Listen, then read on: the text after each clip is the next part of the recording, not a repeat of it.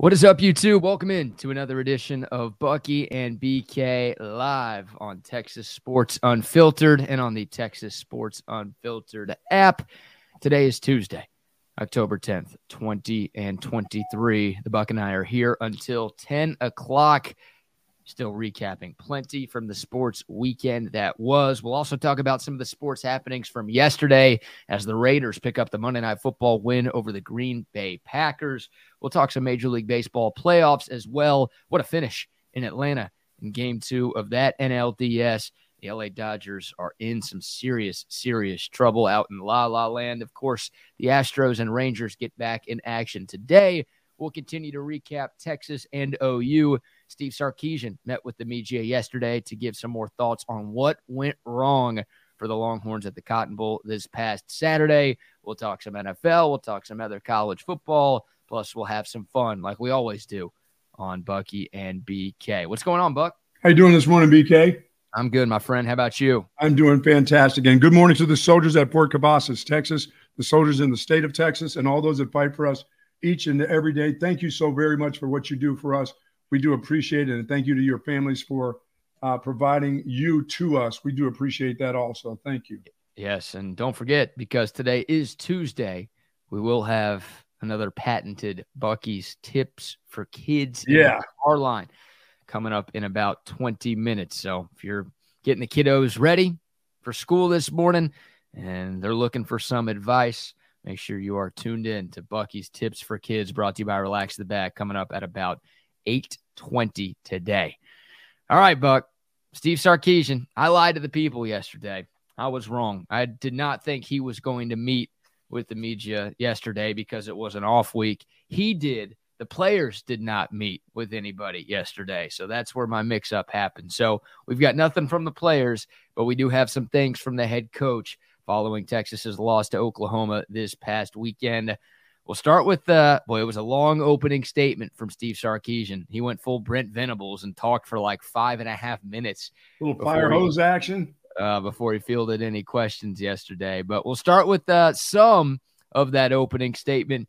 Here's Steve Sarkisian just kind of talking about all of the things that went wrong in Texas's first loss of the season. Obviously, the turnovers were a factor, not not necessarily because of the points that came off of it. I thought our defense did a great job of minimizing three turnovers to only seven points. But those are momentum plays, right? They, they create momentum for you uh, when you can generate them. And so three to nothing in turnovers was an issue. Um, the nine penalties were an issue because that was that's out of character for us. You know, I think we are averaging just about four penalties a game, and, and to have nine in the game – the pre-snap penalties uh, were an issue. Um, obviously, the unsportsmanlike conduct after the block punt, uh, you know, roughing the punter, uh, which in turn they end up scoring on that drive. So those were those were issues in the game. Um, you know, three red zone trips for us to, to only come out of those those three trips with three points. Uh, quite frankly, is probably the the biggest deciding factor in the game. You know, and, you because you know our ability to move the ball wasn't in question, but our ability to, to put the ball in the end zone was. Um, and then conversely, they have six trips into the red area and they score 34 points. Uh, so if you just look at it that way and do the math, um, that that was an issue. Um, obviously, the end of the half and end of the game defense, you know, our inability to get stops there uh, were, were issues in the game you know, five sacks. Uh, that came a variety of ways. You know, putting us behind the chains offensively were, were hurt. Uh, and then conversely, not having very good rush lanes on our end to allow uh, their quarterback to move in the pocket, move up in the pocket, keep his vision was a factor as well. Well, yeah, your team made a lot of mistakes. That's what that means. we were in a game and winning a game, and your team made a lot of mistakes and you lost the game because your team made a, a lot of mistakes. You know, with the penalties, the turnovers, you know, I mean, so there was a penalty on that that blocked punt. When I saw the kid with his helmet off and I saw a flag go up, I mean, those are things that, I mean, those are things. You know, we talk about this team being a mature team, BK. Those are things that show lack of maturity. Still, that's not. That's you know, you can't get that excited in the game. You know, you know, you can't take your helmet off on you. You can't take your helmet You've been told a million times to go celebrate with your team on the sideline, take your helmet off. You, in a field of play, you can't take your helmet off. So to get excited about a punt block and all that stuff, it just can't happen. That's that's just a part of that's a part of your deal. That's a part of being a football player. It's like going out there without your helmet actually and playing in a play. You can't do that. Yeah, that's not a Big 12 rule. That's not a yes. oh the refs hate Texas rule. No. That's a universal rule at every level of football, right? You can't take the helmet off when you're yeah. on the field. Even the minute I saw it, I'm like, oh my god, this kid is that excited that the official's standing right there and he pulls his helmet off and jumps in the celebration. I'm like, no, something's going to happen. And then I saw the flag go up, and I'm thinking maybe it was something up, but that's a what is that? That's unsportsmanlike conduct. That's what that is. Yeah. Wow. Well, Steve Sarkisian basically just did our Monday show Yes. Right then and there. I mean, it took him a minute and a half to basically talk about everything that we talked about yesterday, right? All of the things that went wrong for the Longhorns, more penalties than they've had in any game this season. A few of them were backbreakers. Obviously, the turnovers were a huge, huge issue. They were minus three in the turnover battle, and you're not going to win no. very many football games, especially against a good team like Oklahoma. But even against bad teams, you're going to struggle to find ways to win if you're minus three in the turnover battle and the dumb penalties, the lack of discipline, the end of half defense, right? It was both yes. halves. I mean, Oklahoma should have scored touchdowns at the end of both halves, right? Texas got lucky at the end of the second quarter. Yeah, they only kicked OU's, yeah, OU's running back Tawee Walker dropped what would have been a walk-in touchdown on the second to last play of the half. The last play of the half was the field goal that they got. And obviously, I don't have to tell anybody what happened in the second half on Oklahoma's final offensive possession. So that was an issue. And then the red zone offense we talked about it. It was 109th in the country going into that game against Oklahoma. Texas now ranks 122nd in the country in terms of red zone touchdown percentage. Wow. 122nd in the country. If they don't get that fixed, this team is not making the college football playoff. Maybe because the schedule's bad, because the Big 12 sucks. Maybe they could still find their way to Arlington. I don't know if they're beating Oklahoma if they get a rematch, if they can't get their red zone offense figured out. They're liable to slip up at least once if they keep coming up empty. I mean, hell, they couldn't even get field goals in this game against Oklahoma. Field goals would have been nice against the Sooners, sure. but if they keep failing to punch the ball into the end zone once they get into the red area, then sorry, this team is not doing all of the things that we had hoped they were capable of doing. Yeah, he's got to find other ways besides bringing defensive players into his offensive huddle and getting something done. I mean, it's I mean, it is tough all over all over football in that scoring zone. The defenses have found a way, but when you're at the one yard line, you have got to push the ball in. You have got to do something. You don't have to get gimmicky there. You know what I'm saying? That's that's where you just say, hey, listen, we're just you're supposed to be better and more physical than the team you played on Saturday. But I, I worry about any team that they play on any given Saturday now. If they're down there at the two or the three, that they don't know how to get it in. They haven't figured out a way. So that's one of the things they need to go back to work. Yeah, it's you know the kids that went home with their with the families and stuff. Probably time to come on back here and get back to work and start figuring. I mean, these coaches have been in meetings now trying to figure out what they're going to do. They can't let that just stand. They can't hope that they can bring two two defensive linemen in there and punch it in from the one and say, okay, this is what we do. We're going to continue to do that. That's that would be crazy to think that's what you're going to do. They're going to either have to spread out the defense and give your running back, who's one of the best in the business, an opportunity to find his own crease without anybody in his way, you know, for a yard, for a touchdown. They're yeah. going to have to think of something. I don't know. They'll, they'll spend nights and nights of not sleeping trying to figure out ways to do this. But you don't get a chance to actually do it. You know, you get the chance to do it against your defense. And now, looking at your defensive line, you're going to question, oh, if we punch it in against them at practice, what the hell does that mean? I mean, mm. does it mean that they're, I mean, we're going against the, I mean, what are we now? Because there's question marks on the defensive line and this offensive line now, and the play calling in the red zone. So there's questions that come out. Obviously, there's questions that come out if you lose a game, period. But when you lose a game of this importance, lots of questions will come out. People will question everything. Yep. I don't, I don't, I don't, I don't question the heart of the football team and what they do in the fourth quarter. I question, coach, why weren't they ready to play? he hasn't he hasn't answered that question. I, I, obviously, he thinks that they weren't flat coming out of the gate. They just yeah. they look flat. I mean, as a as a bystander, somebody that's been around the game, they look flat to me, and that's yeah. that's hard for him to admit that he's he's not going to say that to the media. He's not going to say, "Well, we were flat." No coach will come out and say that, you know. But I thought I, I thought he would take the blame and say, "You know what? I did not have this team excited about this football game," and that's hard to do because you as a player, you have a responsibility in, in a rivalry game too to prepare your damn self, you know, and be excited. You this, got a responsibility for every game. I don't care if it's a rivalry game. You get 12 of these this season. You got to right. Be bowed up and ready to play. And look, the hope was when Texas got the ball first to start the game that they were going to be able to land the first punch, right? They were going to be able to march down the field and put points up on the board to send a message to Oklahoma that, hey, this is going to happen again, right? What happened right. in 2022 is about to happen to y'all in 2023. But instead, first play of the game, negative play. Second play of the game, interception. Oklahoma gets the ball, huge momentum shift, and then they're able to land the first couple of punches because they find their way into the end zone a few plays later. And it's just like, yeah, from that moment on, it was just had Texas. It, it was took uphill. them a while to get going. Uphill. Yeah, it was an uphill battle for them, and they just it didn't like it. You know, that second series, that third series was kind of like, eh, and it didn't look like there was any excitement about. Okay, we're down seven, let's go. Yeah. No, let's turn it over again. Let's. I mean, it just it wasn't a mature football team on Saturday. It was a bunch of guys looking at each other, and they weren't looking at each other who's going to make a play. They were looking at each other because they were questioning what, what's going on with our football team. We're not playing like the number three team in the nation, not just you know the best in the Big 12, but we're not playing like a top three team in the nation.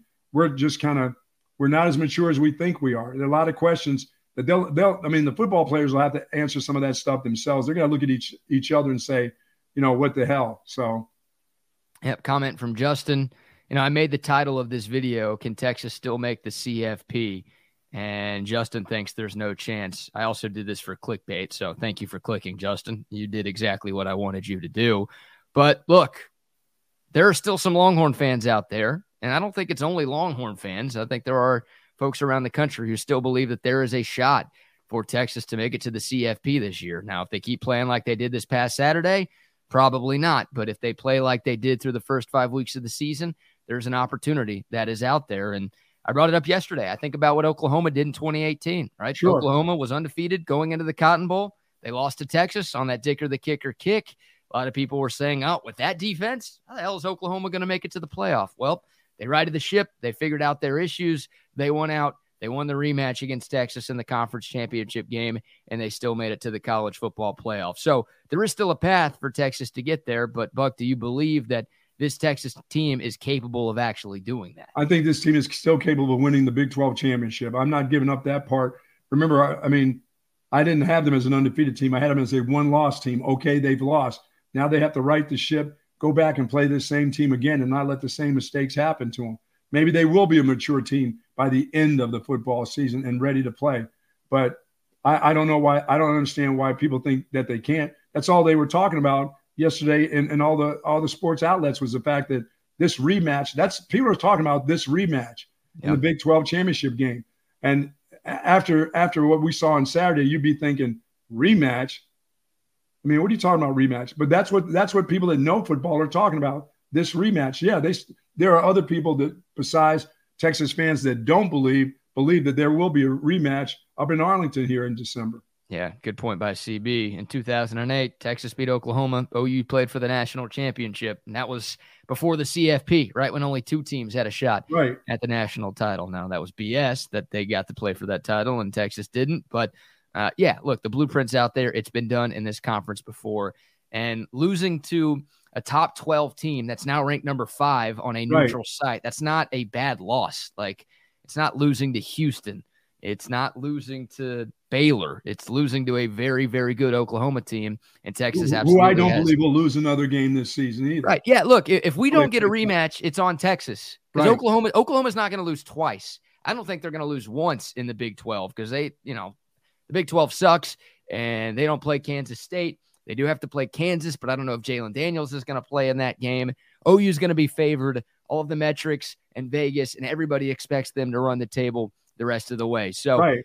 oh, if OU loses once, they're still going to make it to Arlington. They're not going to lose twice. If we don't get a rematch, it's because Texas slips up somewhere else and they've got two losses in the Big 12 and somebody else only has one or they have two and they get the tiebreaker over Texas. So it's well, on I Texas. Don't believe this. Do- I definitely don't believe that the college the college football playoffs will take – two teams from the Big 12. If Texas no. were to go on and beat Oklahoma in, in the championship, somebody's not going.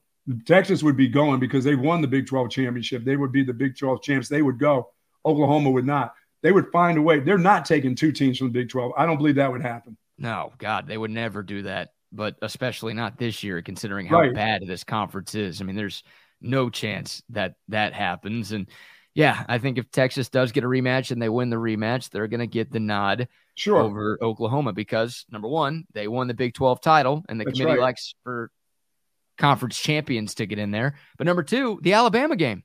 Like OU would get punished in that scenario yes, because they, they didn't play anybody in the non con, and Texas went to Tuscaloosa and beat Alabama. So, look, we're a long way to go. I mean, Texas has to take care of its business, right? They've got to win these next six games for. Yeah, they've got to take care of their daily business, and they've got to find a way to score touchdowns and quit yeah. all the all the all the fancy dancy stuff down the goal line and get down there and power power the ball in from the one or throw it. I don't care how you get it in anymore. I'm not even thinking about this big offensive line and doing what they need to do. I'm just I'm just thinking of you need to score touchdowns, Sark. Your job is to figure out, you know, scheme a guy open. I don't care if it's double pass. I don't care if it's reverses. I don't care what it is. But don't bring those defensive guys in there. I don't want to see those guys anymore. That's in my in my mind. That's that's just that's that's silliness. That's that's novelty stuff. You got away with it once. It's nice. It was cute. It was great for the kid who caught the touchdown pass. It was great to make teams think of it. But now you're starting to jam it up in there and put those big butts in there. No thanks. Let yeah. let the one of the best running backs in the nation find his own crease and let's go. Let's well, let, let's let's hear from Sark. Let's hear from Sark because you talked about accountability. He did take some accountability at the press conference yesterday. He was asked, here's a Q&A between Sark and Kirk Bohls of the Austin American Statesman, who you still read a yes, couple of that's times right. a week because you're buying the hard copy over hard there copy. at 7-Eleven. Shout out to our friends at 7-Eleven. Yes, sir. Sheesh, thank you. Love those folks. Uh, here's a Q&A between Kirk Bohls and Steve Sarkisian talking about the goal line play calling, namely that sequence early in the fourth quarter where Texas had first and goal from the one yard line and couldn't punch it in. Here's the back and forth. The four tries from the one. That uh, sucked. Yeah. is that, do you see that as a, a, toughness issue, and did you just felt like you should have been more creative there? Uh, I, no, I don't think it was toughness at all. Um, you know, the, the, the, first down play, you know, their, their kid makes a, a, really nice play. He kind of shoots the gap and, and gets into Jonathan Brooks's legs. Uh, the second down call, um, that was the sequencing of those two calls that I knew I was going to go with there. Um, and it, the edge just, we just don't get enough of the edge, and we get the ball down to the one again. Quite frankly, if I could do it all over again, I would have changed the third down call. Um, I might have ran what I ran on fourth down, on third down, um, which I don't know if that's creative enough or not, but I probably would have done that on third down and then gone to something a little bit different on fourth down. So, uh, you know, I we call it stubborn, whatever it was. You know, I went back to the first down call on third down, and, and obviously not effective enough. And I'd love for us to execute it a little bit better than we did, but um, that's that's the way it goes sometimes, you know. And so, um, but yeah, it sucked. Yeah, that I mean that that's mumbo and jumbo, and yeah, it sucked. And yeah, we all would like for you to execute that a little bit better. We'd actually like for you not to do that again. That's that's what we really would like for you to do. I mean, for, for me back in the day, this is where I'd have this is where I had guys like Priest Holmes that were going over the top of everybody.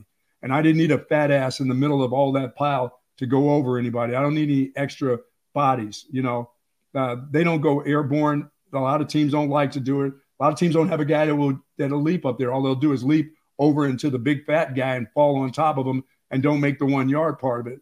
They don't have a guy that they, that can do that. I know, I know one thing. I, I thought of this last night, BK. I'm thinking, well, the one guy is six foot, almost six foot two, CJ Baxter. But I, I talk about him getting too many carries. Am I going to give it to a freshman in that situation? You know, they're all no. they're, all. Why would, you know, why would no you way, do that? right? Huh? Why wouldn't you give it to Jonathan Brooks? You just said that. Yeah, I, well, to me, that's my first choice is to move out all the rest of the the big bodies and let that guy find his little crease and you know and tighten up his body and do what he's been doing all year long. You know, I I, I just don't need the gimmicks and no, I, toughness. This team is tough enough. You know, it's they just need they need to find something different. They need to motion. He needs to move people out of the way. I don't care if they put everybody out to the right and give me a couple defenders and let Jonathan Brooks get a yard. He'll find a crease if you can get a body on a body, he'll make somebody miss in the hole. But he can't, you can't come have a linebacker come clean, hit your 360 pounder in the mouth, and knock him back into the guy. It's that doesn't work. Wow. It's better for a for a, a running back to have a clear vision than to think that you're going to power somebody with the fridge or whatever. I mean, come on. Yeah, Texas was not tough enough on Saturday. At, at like at, I mean, at, at, most parts of the game. Right. Sark's going to defend his guys, of course. He's going to wear yes. some of that blame. And the play calling sucked. I'm not absolving Sark for basically running the same play three times in a row and not having it work on any of them. But uh, no, Texas lost the battle of physicality up front. And I think that goal line stand by OU's defense was a microcosm of what happened the rest day, of the way. Yes. Yeah. And and before we get to your tip for kids, Buck, I mean, there, there are three things, three things that Texas can do to fix the goal line issues. Okay.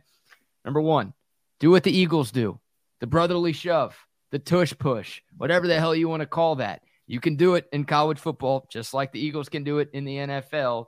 Run that play.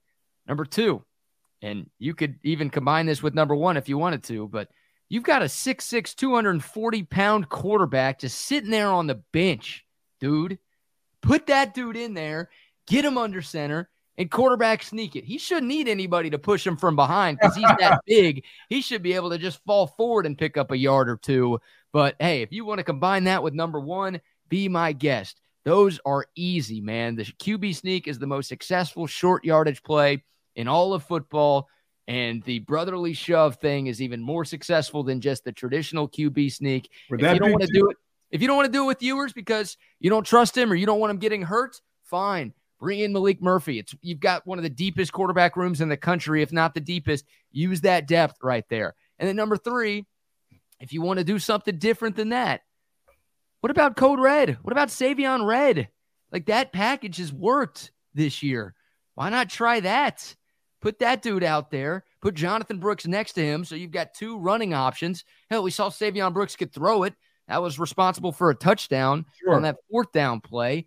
Like, put that dude in the game. Like, do do something instead of bringing defensive players into the game for three plays in a row in the biggest sequence of the game. Like, there are things, easy, easy things, easy things. I, I agree, BK, because once again, those two players, Sweat and, and Murphy, are not going up spending time with your running backs on how to block. They're just big bodies that it's a novelty. And and Sark thinks, okay, they'll punch the guy down because of their their size but they're not used to blocking. They're, they're used to stuffing runs, not blocking for the run. They don't practice that. They're not spending 15 minutes of practice time. They're over with the defense. Leave them over with the defense. Find somebody else. Find one of these tight ends. Find find Helm or Gunnar Helm or somebody who's used to they block. That's what they do. They're yeah. blockers. They know how to angle people and block. Those other dudes are just bodies. That's that's gimmick football right there, BK. That's all that is. God, I just I don't want them to do this because I don't trust a defensive line with the football ever. But would, oh, anybody no, be able? Would anybody be able to stop? Oh, no, don't give it to him ever. No, no, fridge. We're not doing. I, I, that's going to be the next step. You realize Sark is not giving up on this, right? You realize right. when they get down there, he's going to prove a point to us all that this works. And the next thing to do is Sweat's going to carry the ball or Murphy's going to carry the ball. Yeah, it's going to happen. I think the worst thing Sark said on Saturday after the game was we take a lot of pride in our goal line offense and our red zone offense. It's like, dude, that's that's what you've been the worst at this year. You shouldn't be taking pride in that. There are tons of things to take pride in with the way this season has gone for Texas, right? But the goal line slash red zone offense, that no. ain't one of them. You should be embarrassed by that because well, it cost you the game on Saturday, and it's one of the worst in all of college. Yeah, this is when the coach should throw himself under the bus. He did. I mean, he did in that cut. He's like, I, I screwed up. I it sucked. I called the wrong plays. I got stubborn. He used that word that I think every Texas fan has used to describe that yes, sequence. That was like, stubborn. It was bad. It was bad by Sark, and um, you know they got to fix it. They've got to fix it. All right. It's a little past 8:20 on a Tuesday, which means it's time for another one of Bucky's tips for kids in the car line, brought to you by our friends at Relax the Back. What you got today, Buck? You know what? Relax the Back. I got them for sure because I'm sitting in this chair and from my strolls around the fairground park, my back has been crushed, BK, over the last two days. But I've been in my relaxed the back chair, and my lumbar area and my thoracic back has felt so good. I have taken this chair out from behind the desk and just sat in it because I need the support for my back. My back was sore. It has been crazy, but thanks to the folks at Relax the Back with their two locations, you know, across in the in the gallery across from the Whole Foods, and in Austin across from the Gateway Shopping Center. You can feel pain free like the back with like the buck with relaxed back, no doubt. And for kids in the car line, check this out. The difference between ordinary and extraordinary is a little extra. That's the difference, kid. The difference between ordinary and extraordinary is just a little extra. You know who said that? The dictionary, because that's how it's spelled. Jimmy Johnson. Ah, the NASCAR guy. No, not that guy. Your guy, Jimmy Johnson. Uh, the guy that Jerry fired how you like for. Them, how you like them Cowboys? Oh man, is that why that was your tip for kids today? You just wanted to take a dig at me for the Cowboys being no, awful? no. It's just a little extra. That's all. You got to give a little extra so you can be extraordinary.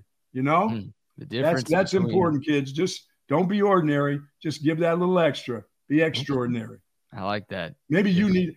I'll have to talk to Sark about that little tip right there for for his kids in the car line. You know? The difference between ordinary and extraordinary is not being a dumbass in the red zone. and calling the same play three times. Really? That's the tip for Sark at the car line. You don't believe that the guy who drinks the puts the fire hose up to his mouth understands what you're doing when you bring those sluggos in? Really? Uh, they under, they do know that. You know they understand what happens. It's almost like when you go motion and Xavier Worthy's to that side, it's going to be a quick screen over to him. It's going to be a swing screen. You do it every time. You don't do anything different off of it. How about something a little different off of that move, that maneuver, so you don't start the game out minus two? The big issue, I went back and rewatched that play. Texas actually had Oklahoma out leveraged on that play, but Ja'Tavion Sanders couldn't block anybody because he's messed up. And you talked about that. Like that's Ja'Tavion Sanders, who maybe shouldn't have even been out there on yes. Saturday because he, he was clearly limited. Now he gave it a go. I'll give him some credit. Sure. sure. he was cleared medically, but it was obvious that he was not 100%. Like he he can't be the lead blocker on that play. No. Not that Texas has receivers who are great at blocking. That's been an issue that we've talked about at times this year. But they at least get in the way. That dude didn't even get in the way. Yeah, he, he just didn't have couldn't. the. You can't put him in that position. That's bad right there. Yeah. To put him in that position, the first play of the game, and you don't even know if he's actually going to play in the game. You know what I'm saying? He's got a bad ankle. That's, I mean, between the tight end coach and the head coach, you got to look at each other and say, did we really just put that kid in there to make a key block out in open space with a with a bummed up ankle? Uh, yes, we did. That's exactly yeah. what we did.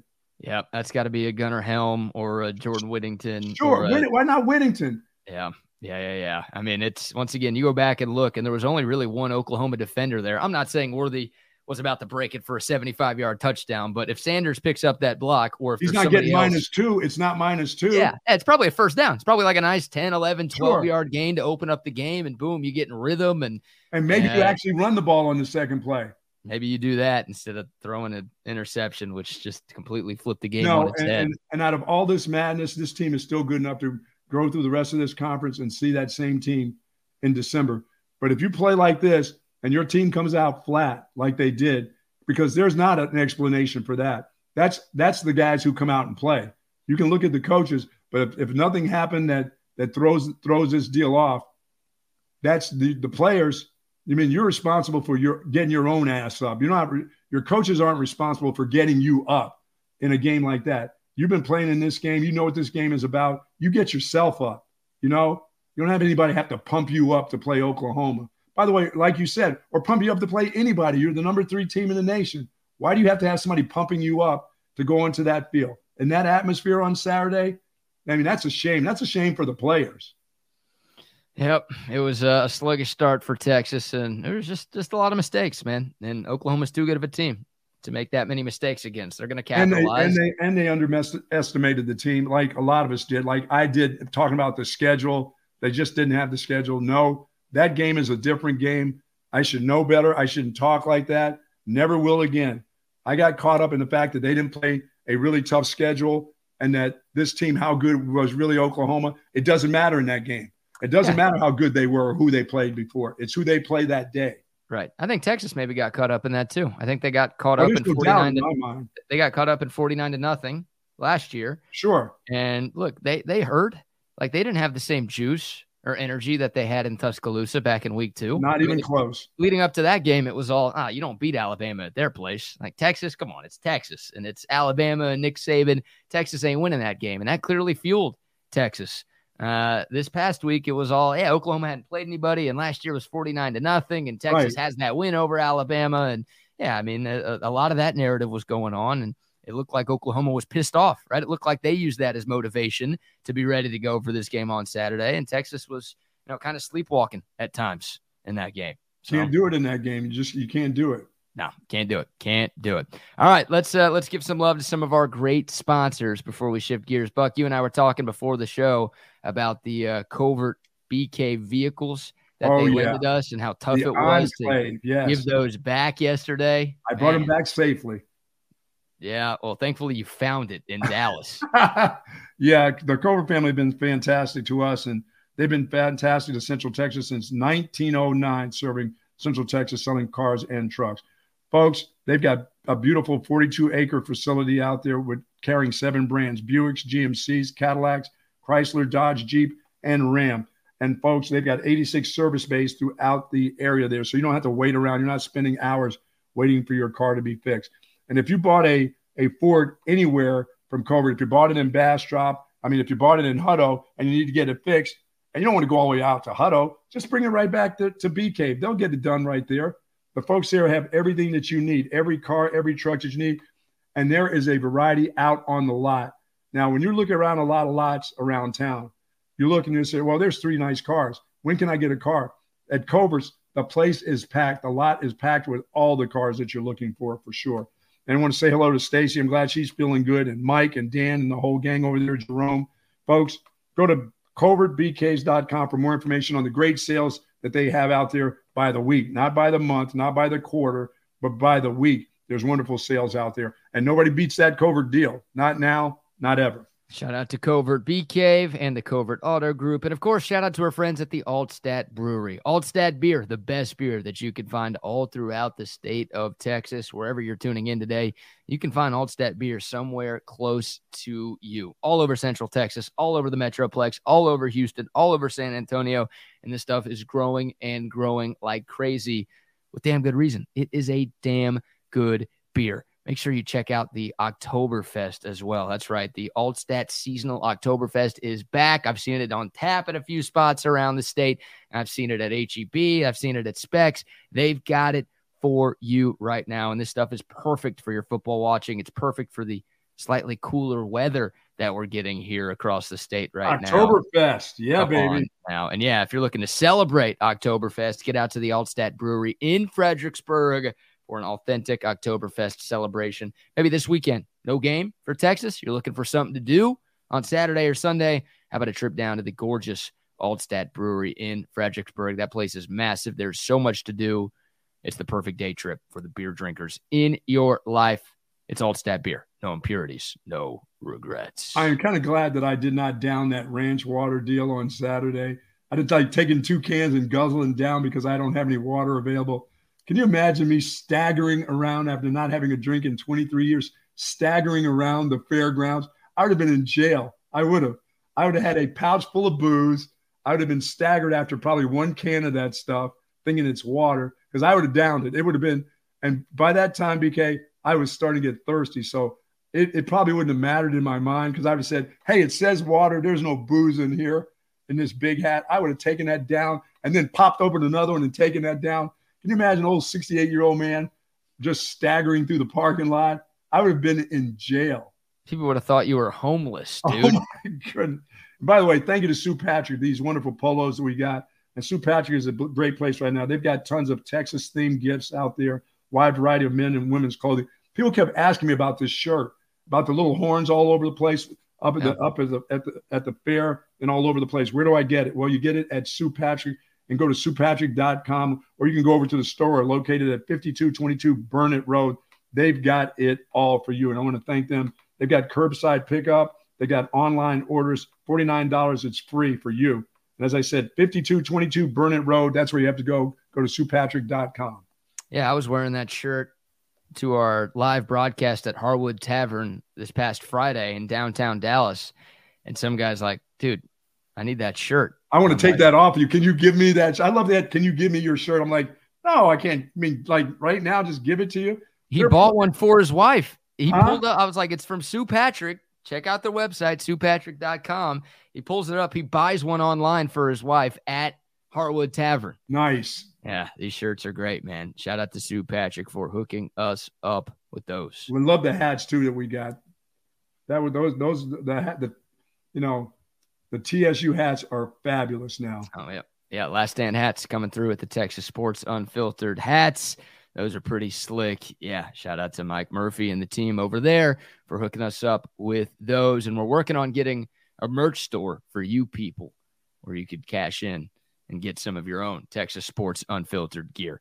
All right, we'll get back into Texas and Oklahoma and more about what Steve Sarkisian had to say yesterday. But about Monday Night Football, Buck? The Packers and the Raiders, the game was in Vegas. It felt like it was at Lambeau, considering just how many oh, yeah. Packers fans made the trek. But uh, those who did make the trek were left disappointed as the Raiders hold on for a 17 to 13 win.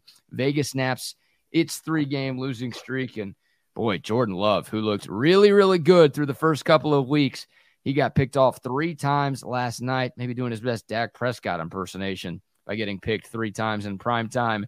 But he looked in over his head. The Packers couldn't get anything going offensively, and Green Bay is now two and three. And it looks like Buck for the first time in a long time.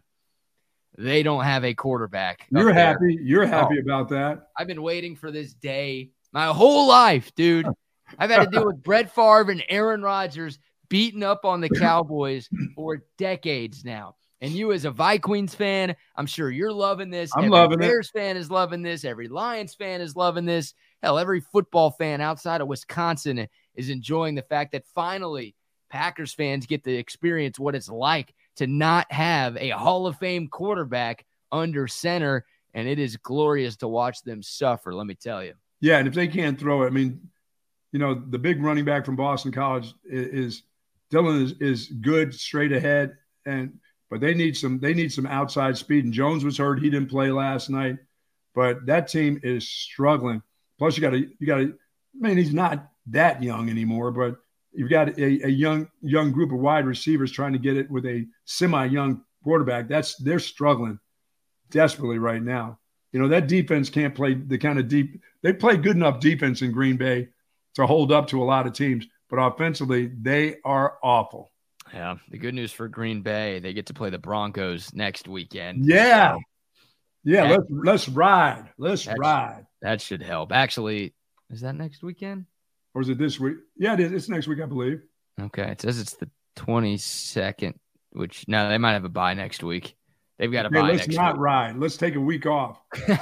and then they play the Denver Broncos. So if you're trying to get right, there's no better team in the league to get right against than the Denver Broncos right now. But yeah, now the, the Packers are struggling. They got boat raced by the Lions last week at home and then to lose to the Raiders, who uh, were expected to be one of the worst teams in football going into the year. And I still think they might be. Uh, that is a bad, bad loss for Green Bay. And yeah, they've uh, they've got some issues right now, and it's it's clear that Detroit's the best team in that NFC North. I mean, wow, Detroit, they were the favorites going in, which looked weird, just considering how awful they've been for basically my entire life, and hell, for most of our entire lives but they were the best team on paper going into the season. And thus far through five weeks, it has played out that way. Green Bay's got issues. The Bears still suck. We know that. And Minnesota's one and four. And oh, by the way, Justin Jefferson just oh. got put on IR, so he's out for the next month. It is uh it is a problem. They're not going to take a chance with him in his hamstring. They're not even going to play games with him. They're just going to, you know, hey, they're not going to put a guy out there to be the focal point of a block there, Sark. I mean, this is he's out. He's got a little hammy, and they're going to make sure he's 100%. They said, We're making sure that he's 100% before he goes back in the game. That is their number one guy, and they're not playing. They're not playing games with it to bring him back. Well, maybe if he's 70%, we play him. It's like, no, he's out. It's it's a definite he's out. And for me, Detroit right now is looking like they're in the top four or five teams in the NFL period right now. They're doing a little bit of everything. They're razzle dazzling it, double passes they've got talented players all over, and, and that defense is for real. That defense can get after. There, remember how bad they were in the secondary last year? That whole thing has changed for them defensively right now, which is a key. But they have talented players on offense. and they can try tricky plays and get away with it. You know, they, they're doing a good job of that, BK, where others, like your Dallas Cowboys, they can't trick anybody. The, Mike, Mike McCarthy in that offense is so vanilla right now. And that's what they intended to be. You know, they wanted to run basic run plays. They wanted to keep Dak from dropping back too far, get rid of the ball real quick. But it's hard to win just being vanilla in the NFL. This isn't the this isn't like the new New England Patriots with Tom Brady, that great defense, the great offensive line, run with a couple scrub running backs and win championships. You've got to trick some people every once in a while, and they've got the talent to do that. The Cowboys, they can't trick anybody anymore. They can't do the basic stuff. No, yeah, I don't know what's going on with the Cowboys. I mean, they've been hot and cold this year, but the teams that they've beaten, and they've beaten pretty good, are some of the worst teams in football, right? Yes. The Giants suck. Uh, the Patriots suck. Everyone's talking about Bill Belichick being done after this year now. And the Jets didn't have Aaron Rodgers. Of course, they're, they're playing okay.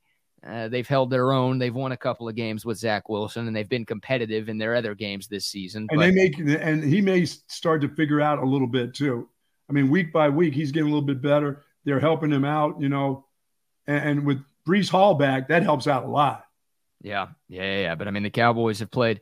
Hell, they've only played one really good team this year, right? Their other loss came against Arizona, who's Sure. not very good, and they got embarrassed in that one. But the one really good playoff caliber team that the Cowboys have played this season absolutely boat raced them on Sunday Night Football in front of the entire world. Can they So- win a vanilla game? I mean, can they win games like that? Yeah, Are of they- course, of course. I just think they can't beat the best teams doing Right, that type of stuff. Like they just don't have enough to hang with the 49ers. I think it's obvious. And once again, we said it yesterday, the gap is widening between those two teams. Now the Niners look like the best team in football right now. So Yes, they do. They're really good and nobody's looked great against them this season. But now the two playoff games where the Niners beat the Cowboys the last couple of years, those were one possession games. Like the Niners won, every win counts the same, every loss counts the same, but at least the Cowboys were competitive in those two. Like they, yeah, they're they were, way now. yeah, they were non-competitive there. So, and oh, for the Cowboys, it's getting worse. Like a lot of injuries, dude. A lot of injuries in the NFL this week.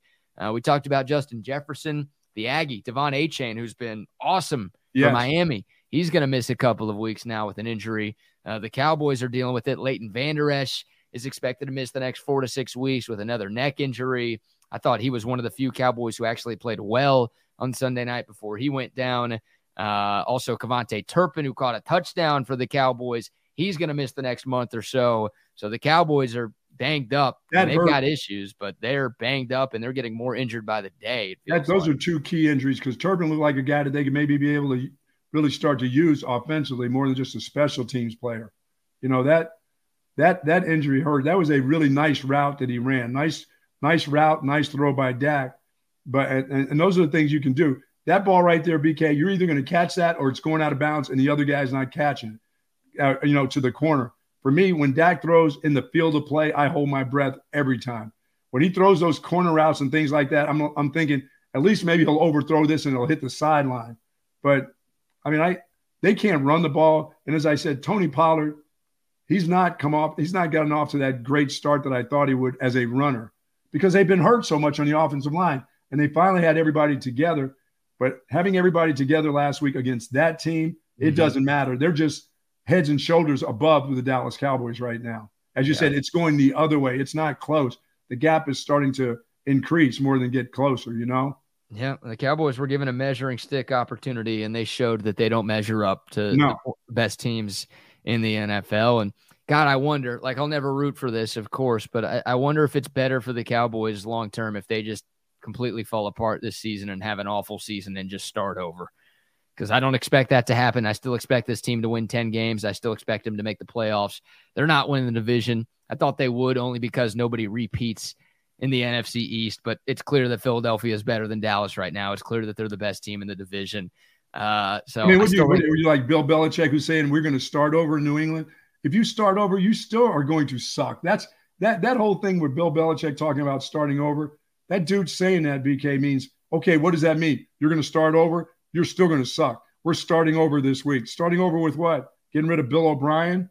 No, I mean- I'm, I'm not saying starting over week by week. Like that's coach speak. I'm saying like, you know, get rid of McCarthy and maybe do something at quarterback and just maybe just change the way things are going. I don't I don't expect the Cowboys to be bad enough to where they're going to do that.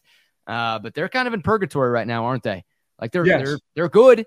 They're very good. You don't win 12, the average team, yes. You, well, you don't win 12 games in each of the last two years and not be good. Like they're they're an above average team, but they're clearly not San Francisco good.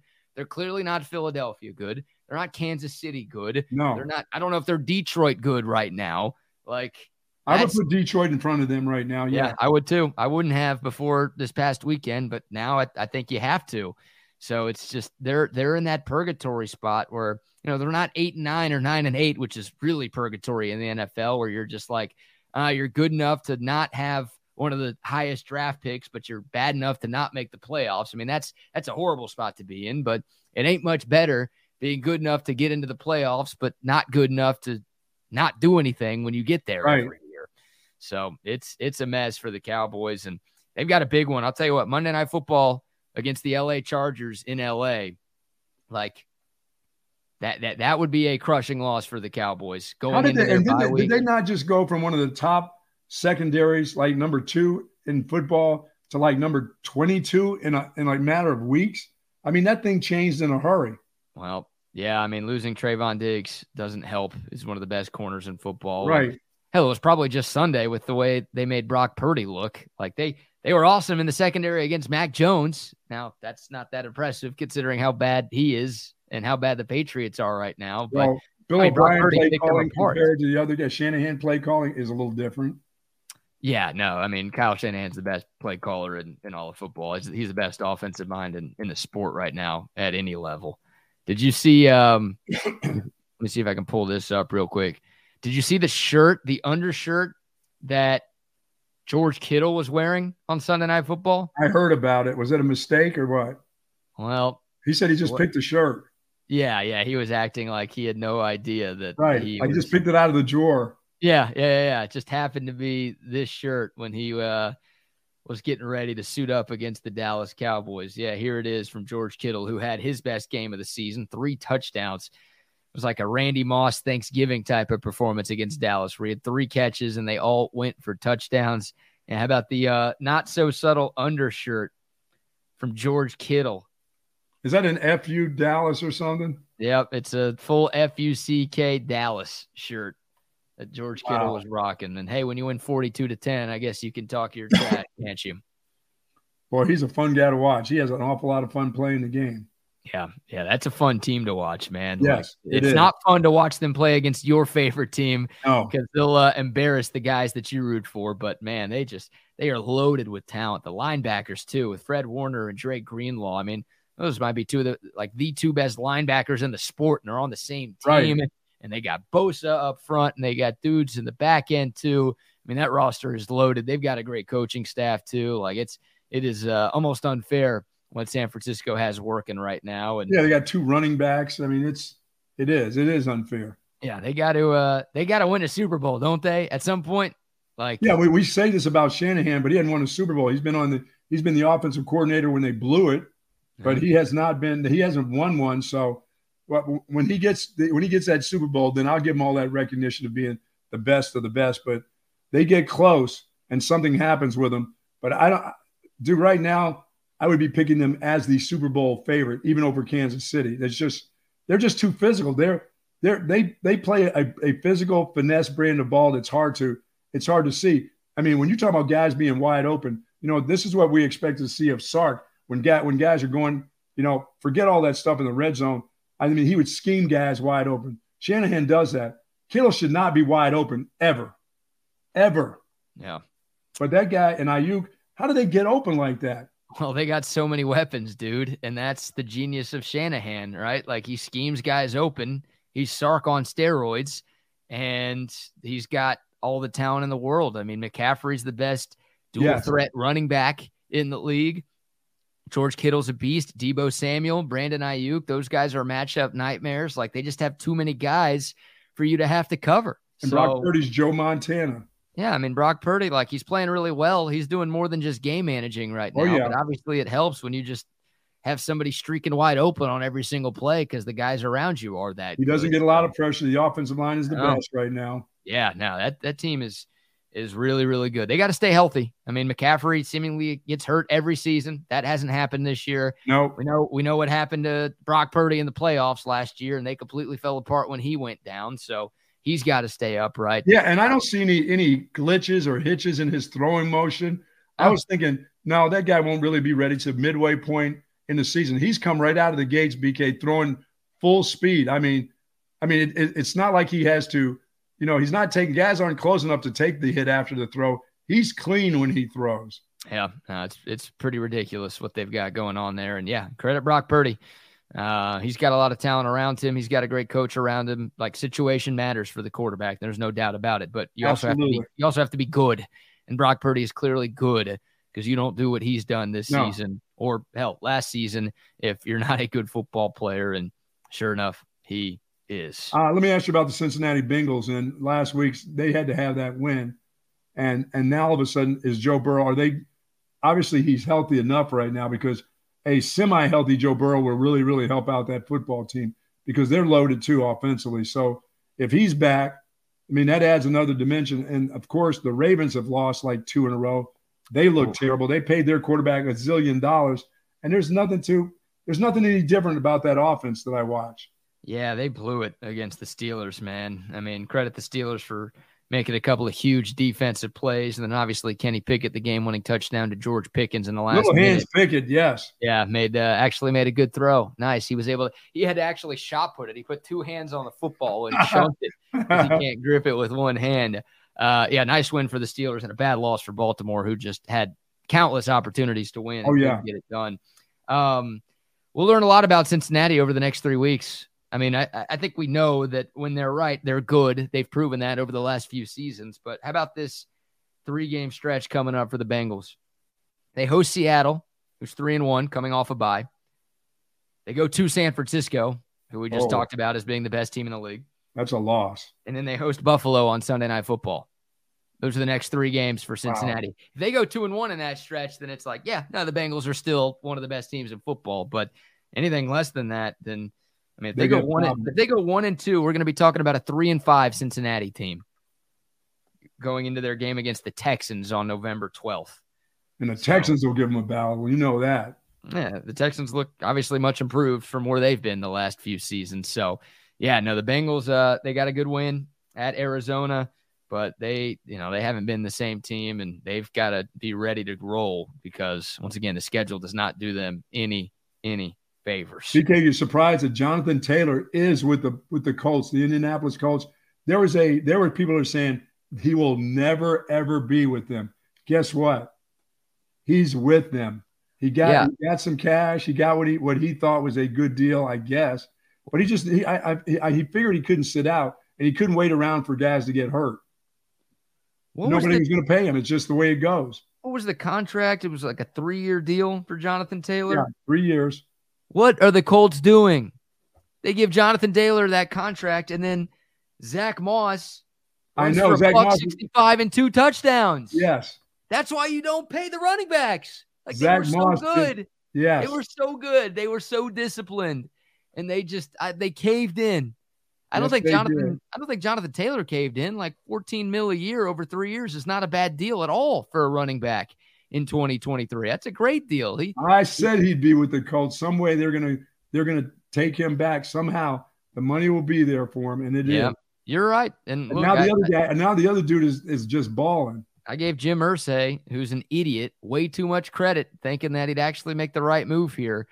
Now, Jonathan Taylor's still really good, and I'm sure you know after a couple of weeks of getting back into game shape and game form, he's. Oh, he'll be, come up with the ankle. The ankle will come up again. It always does.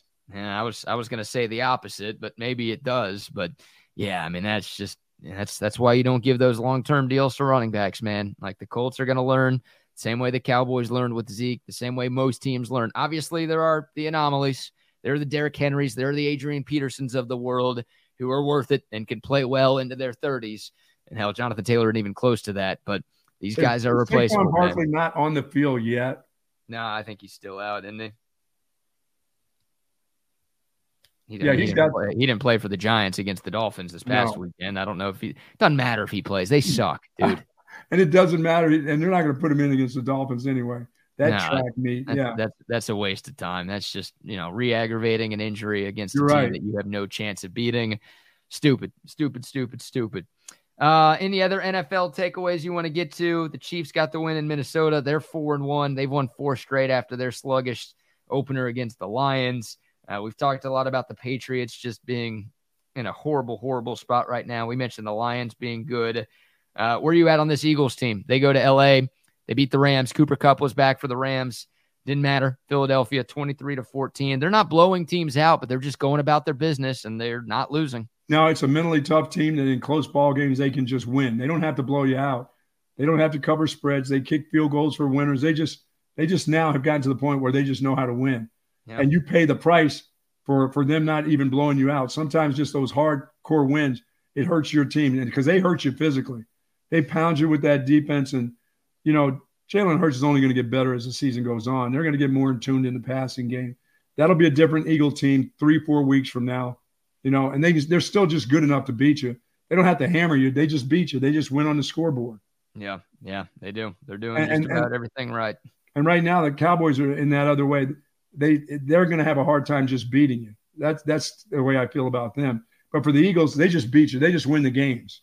Yep, they do. They're five and zero right now. Them and San Francisco, the only two unbeaten teams left, and we might be headed for another collision course between those two teams in the NFC Championship game. We'll yeah, see. I'm not coming off. I'm just, and I'm not coming off the Dolphins as playing in the Super Bowl. I should because Patrick. Why do I slide at the two yard line? Because hey, I want the clock to run out, guy. yeah, because I want to win football games and not fantasy football games for jabronis out there. you know, hey, he made Cristobal feel good about that. I know that. That's for sure. Oh, that, oh, that that was the you talking about a sore spot over the weekend. The Miami Hurricanes not taking a knee to end the game. Him thinking, hey, it's better for me just to turn around and hand it to my running back because probably nobody's going for the ball. It's just a simple run play. We do it all the time. how does that happen? It, it should never happen. He took he took the he was he didn't take the fall immediately. It took him a day, but when he took it, he's taking all of it now. He should have taken it the minute that thought came into his mind about not. I don't care what you do. I don't care if you call a timeout and lose seconds on the clock, but the next three times you got to go ahead and fall down on the ground and take it. When any chance that you have to kneel down, you do it. I'm not talking about Patrick Mahomes with the ability to shake and get in the end zone for some fantasy points. I'm talking about just the exchange from center. Patrick Mahomes made a mistake for, for a lot of us. Yeah, no, he he made the right play for him and his teammates, which is who he cares about, and What about Yeah. the fantasy people? What about our fantasy teams? he doesn't care about that stuff. None of the players care, unfortunately. What? Yeah, none of them care about your cousins either, which sucks because our cousins make the right bet. That's The right. Players just don't do their job. They don't execute. Now I sound like Steve Sarkisian. The execution wasn't there. We did the right things. Our bets were correct. The players just didn't go out there and execute when they needed to execute. Well, Cristobal did the wrong thing, Dude, period. In any, I, if I if I'm Uncle Luke or if I'm just a big money donor at Miami, which I'm there's a lot of them AD now. I'm calling the AD and saying this guy cannot be our football coach. Like I know they that, love that enough to get you gone? I, I know they love Mario Cristobal because he played there and they were super excited that they were able to lure him away from Oregon. And I mean, they were a top 20 team in the country going into this week. But like, if if your coach can't get that right, how the hell are you confident that that's the dude who's going to lead you to a national championship, which is what Miami wants? It doesn't Right? get Like, not this year. It doesn't get any easier than that. Like it's Georgia Tech. They couldn't beat Georgia Tech at home, and then they did that at the end of the game. Are you kidding me? He's got to go. Oh, by the way, the running back. I know it's not his fault that he got the ball, but you know whose fault it is that that kid fumbled. That kid scholarship pulled. He's Really? gone. Coach In- gone. NIL deal. NIL deal gone. Gone. That guy's got to go. That guy's got to go. You can't fumble in that spot. Now, he shouldn't be put in that position. 90% of the blame goes on the coach for being just a freaking dumbass in that spot. But the kids got to hold on to the football there, right? Like, don't pick up that- extra that's- yards. That's Go just as- down. that's just as bad as putting your tight end out there as your lead blocker. No, it's way Yeah. worse. Come on, no, no. cost, that was the first play of the game. It didn't cost Texas the game. They You're not supposed to put your players that. in that situation. You're not supposed to do that. You're supposed to be looking out for them as players and people. That's not good. Yeah, it's not good, but it ain't the same, dude. It It's ain't the same same. No, those are mistakes that you can't make as a coach. You've been there all week. You know how unhealthy the guy really is. You can't do that. You got to look at yourself and say, why am I putting that dude out there? What is Right. he, a decoy or something? No, he's not a decoy. He's the primary guy at the point of contact. He can't run. He's got a high ankle sprain. What are we doing here? And Cristobal, your quarterback needs to fall down on his knee. Yeah, I, I, yeah, they're both bad decisions, but the uh, the level of bad decisionness is way higher for Mario Cristobal. All right, we'll we'll get back into some Texas football. We'll talk some MLB postseason. Uh, we also have to have some fun. It is uh, a birthday of somebody who I absolutely hate today. You got any pictures? You got any? You got any some videos? Got No any plane- pictures, no no videos, no playing videos. No plane videos today. think That people are letting us down. You know, we're not getting the good uh, airplane slash airport content that we seemingly got by the week for like two months straight. Maybe we're coming to the Halloween season. Maybe there'll be some trickeration coming up here soon, and we'll get we'll get some disgusting things that happen on planes. What, like a defensive lineman in the backfield or two of them? Oh, bring two of them into play. That Not type of just one. Not just one big ass. Take two big asses and stick them in a hole. Oh man. Trick them this time. Give them the ball. hey, let's uh let's give some love to some of our great sponsors here. Hey, how about a scientific data point from our guy Tom McKay over at All right. AV Consultations? Hi, this is Tom McKay with Audiovisual Consultations. Scientific data proves it. Size does matter. The bigger and wider your television is, the better. Football season is here, and the time is now to get your entire audio video experience tuned up and ready. New flat screens, projection video, Dolby True HD surround, all the goodies at great prices and followed up with great service. So call us at 255 8678. That's 255 8678 or on the web at avconsultations.com. Love it. Love it. By the way, don't don't forget now. I want the American people to understand I'm still getting myself prepared for the next President's Cup, okay? Or the next Ryder Cup. You you guys may have thought we forgot about your Ryder Cup display. We haven't forgot that. I haven't forgot that. I know football season's at hand, but that Ryder Cup that you lost to the Euros, disgusting. Who are you talking to right now? I'm talking to the America. We're on YouTube. I'm talking to America, The America. the America, You sound like Miss Teen USA, like such as. as in maps in South Carolina, such as. Absolutely. And I'm also talking about Dr. Greg Eckert, who is my dentist and should be yours, as a matter of fact. He does everything from general dentistry to the most advanced work. And these beauties right here, see those chiclets? Mhm. Those are lovely veneers. And Dr. Eckert did that for me in just two visits, and he can do that for you too. But if you're thinking of dental implants and maybe you're a candidate for dental implants, he will turn that frown, which a lot of Longhorn fans have, he'll turn that frown upside down in just one day. He'll give you teeth that you'll be proud of in just one day. So he's doing a lot of that. Give him a call today at 512 345 3166. And if you're scared to go to the dentist, and a lot of you are scared, I know BK, you're not scared, but at one time I was horrified of going to the dentist. So I kept a temporary filling for 14 years in my mouth. If you need IV sedation for cleaning anything, you shouldn't need it. But if you're scared and you don't want to get a big dog, get IV sedation with Dr. Eckert. He absolutely is the very best. 1,400 cases of restoring teeth, 28 years in the business. He's our dentist, and he should be your dentist also. Amen. And shout out to our friends at Top Gun Lawn and Equipment Rentals as well. Hey, it's an off week. That means you might have some honeydews to take care of around the house. If you need tools, equipment, whatever to get the jobs done, go see our friends at Top Gun Lawn and Equipment Rentals. They offer an extensive selection of rental equipment from everything from small home projects to large construction jobs. They've got all of the biggest brands like Stihl, Hustler, Toro, Walker, DeWalt, and more. Brandon Mars, good dude, good friend of all of us here at Texas Sports Unfiltered. He's going to take care of you. They are Austin's number one source for all of your equipment rentals, sales, and supplies. It's not just rentals. If you want to buy stuff, they've got it all too. And they've been that way since 1996. Two Austin area locations to best serve you. One in Anderson Square up north, the other on South First Street down south. It is topgunn.net. We will shoot you straight. And you know what? I lied, Buck. We do have some video today. Now you're talking. I think it's time because we, we brought it up. I feel like I feel like we have to show the people this, don't we? Of course we do. Recent polls have shown a fifth of Americans can't locate the U.S. on a world map. Why do you think this is?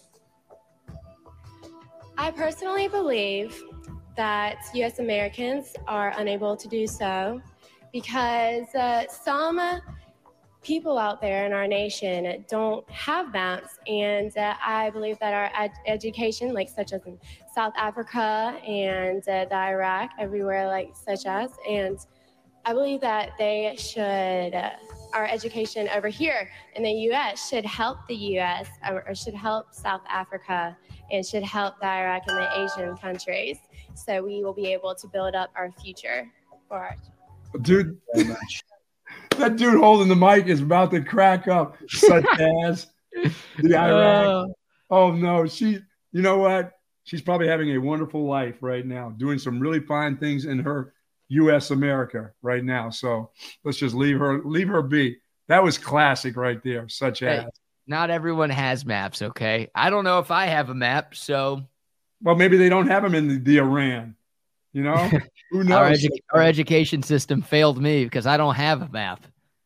That's uh, Miss South Carolina. South Africa and the Iraq and everywhere like such as, and we got to help the Asian countries. I mean, that is that is special stuff right there. You just can't it? put her in that situation. Sort of like if you got a bad ankle and you're at the point of attack, you can't put her in that situation. You can't ask her okay. that question. You're supposed to. That's the whole part of the the pageant. They always ask questions like that to the contestants. That's a part of Miss America. What Hell, nobody who cares about. No, who uses maps anyway?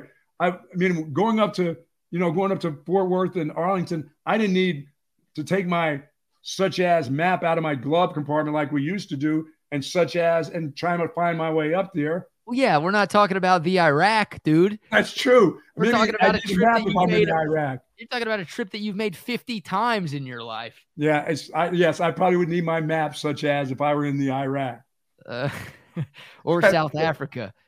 She didn't win, right? Please tell uh, me she did, she did not win. No, no. I wonder how she's doing. I can fix her. I'll, I'll teach her. oh yeah, you can fix her. I'll be her tutor. I got her. Yeah, you got her. You'll take care of her. That was one of the all-time best right there, such as. Oh my God! Yeah, thank you for giving us a reason to play that by calling America the America. we, we appreciate you doing your best Miss Teen USA 2007 wow. impression right there, man. Oh goodness gracious! All right. More from uh, tips in the car line. That's the problem. She never got any of the tips that I gave away. We weren't doing tips for kids in the car line at that time. What she kind of what kind yeah. of tip are you trying to give her? No, at her age now, she's probably mid 30s. How long ago was that? That was uh 07. Wow. So, you know, 16 years ago. Yeah, she's probably in her late 30s. 30s, yeah. Sure. Yeah, yeah. Man. Such as good tips. Good tips. Wow, interesting tips. All right. Man. Let's hear more from uh from Sark here. Um let's just go big picture. Somebody asked Steve Sarkisian how you get over the loss to Oklahoma and put it behind you and right the ship for the second half of the season. Losing sucks. I mean, I'll, I'll call it like that. Like it, it's not fun for anybody. Um, it's not fun for the players. It's not fun being a coach when you lose a ball game that you feel like um, you could have won. Um, but inevitably, you know, you got to focus on the task at hand. And so I don't know if you ever just wash it away. Hopefully, you can take losses and it can fuel you um, to whether it's work a little harder, help the next person, whatever that looks like. Uh, but but I'm hopeful we don't just walk out of that stadium Saturday and then back back here in Austin and, and leave the game up there. I hope we kind of carry this one with us for a little bit. Uh, and I hope it, it, fuels us to, to be even better than, than we can be uh, moving forward. Well, you can't get that game back. You can get it back possibly by winning the rest and getting a second opportunity to play them. But you can't go in the next game. And I know Houston or, or whoever the hell they play next, you can't try to get the Oklahoma game back. You have to, you know, you've got to pick up the pieces, move on, play solid, practice solid. But you can't count the Houston game as the Oklahoma game. It doesn't work that way. You no. lost that game. It's over with.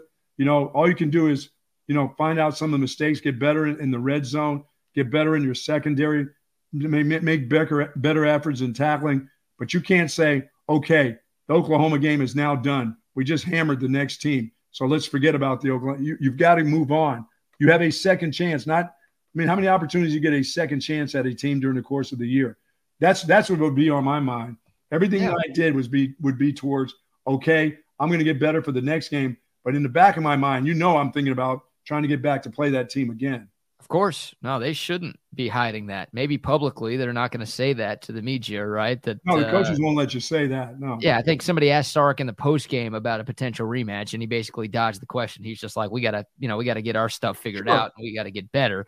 But now, inside the locker room walls, they're going to be like, "Dude, we need another shot at those fools." And we don't get another shot at those fools unless we win all of the games that That's we have true. on our schedule. You're so, absolutely right. Yeah, no, I like that mindset from Sark. Like, don't burn the film. You should never burn a film. I, have never no. understood that. Like, even if you get your ass kicked, like somebody asked Mike McCarthy about that after the Cowboys loss on Sunday. No. Like, uh, we're not burning the film. Like, we got to figure out what the hell we did wrong and find a way to make sure that something like that never happens again. Like you should definitely not burn the film, as frustrating as it may be to watch for the Texas players and coaches. Yeah. All the time I've heard that, BK, I've never known a coach to burn the film. I've yeah. never known a coach to say we're we're not going to look at this. I know that all I know is I've been around coaches that when you get your ass kicked, you look at the film over and over and over. I've never seen them burn. I've heard them say that before. Now we're just thinking about burning the film. They say they're thinking about it, but they never really do it. Well, you shouldn't do it in this case, and you've got two weeks to look at it, and it should be a painful two weeks. But yeah, look, that's that should be fuel for Texas. What happened in that Oklahoma game? So I like Sark what he said towards the end of that cut, where it's like, no, we, we don't want to forget about what happened in Dallas. Like we want to remember that. And and hey, if we don't play our best football, we could lose. And also, yeah, use that once again. Like if we just take care of our business over these last six games, right, we are going to more than likely get another shot at redemption against those fools. Like every goal that Texas had going into the year is still there, right? Like the biggest goal was to win the Big 12. That's Obviously, right. after week two, the goals kind of changed to okay, let's also make the college football playoff. And oh, by the way, that goal is still there too. But the biggest goals for Texas are still very much there, despite the loss on Saturday. They just have to make sure that they they remember what happened at the Cotton Bowl and say, no, if we don't play up to our standard, we are going to lose and we're going to experience the same god awful feeling that we just experienced again this season. And nobody wants that. I think I came away from that game more so thinking God, this team is not as physical as I thought they were. Or on one particular Saturday, they just weren't. I, I that may have surprised me more than anything. BK play calling and all those little weird subtleties aside from the the actual bone on bone, your guy versus my guy. But as you said, those guys have a bunch of five stars on their team too. They're not. You're not playing against chicken shit. You know what I'm saying? It's I, I that's what I came away from. This is they're not as physical as I thought they were. I it's not a physical team that played Alabama. It just didn't look the same. Yeah, no, the physicality wasn't there. And it's, you know, we, we knew that going in. I mean, both head coaches talked about it all last week leading up to the game. Just the team that was more physical was going to win.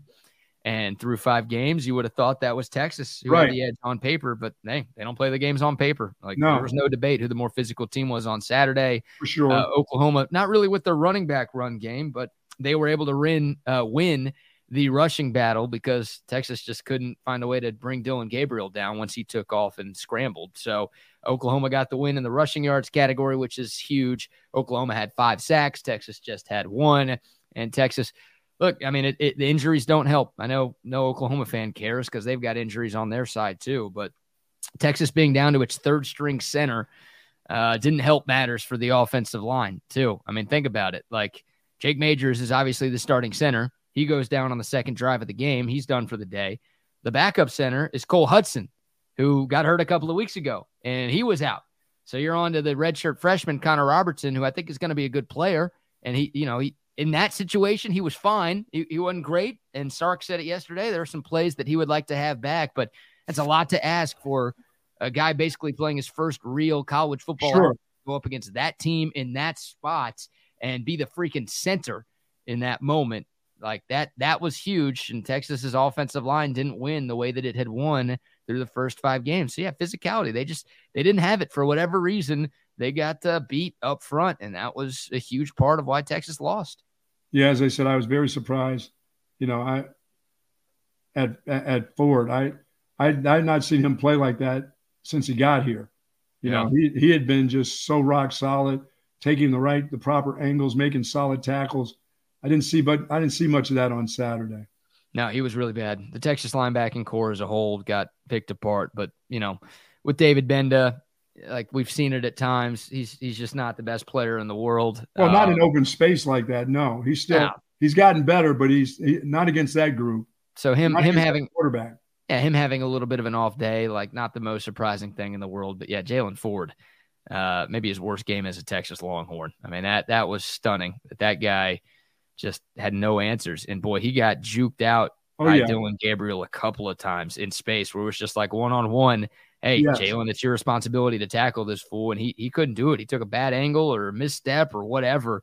He got picked apart in coverage too. I mean, they were they were attacking him, which I I, I would have told if Oklahoma's game plan was to attack 41, you I would say, go ahead. Yeah, good luck. Yeah, there's an interception and there's a couple of sacks and you're going to lose Oklahoma. Like, really? That's what you came up with? But uh, Jeff Lebby saw something. He realized that Jaylan Ford had some sort of weakness in his game, and he kept going after him, after him, time and time again. And yeah, no, I mean, the, the whole Texas defense obviously had its down moments on Saturday, but some guys, okay, you understand it.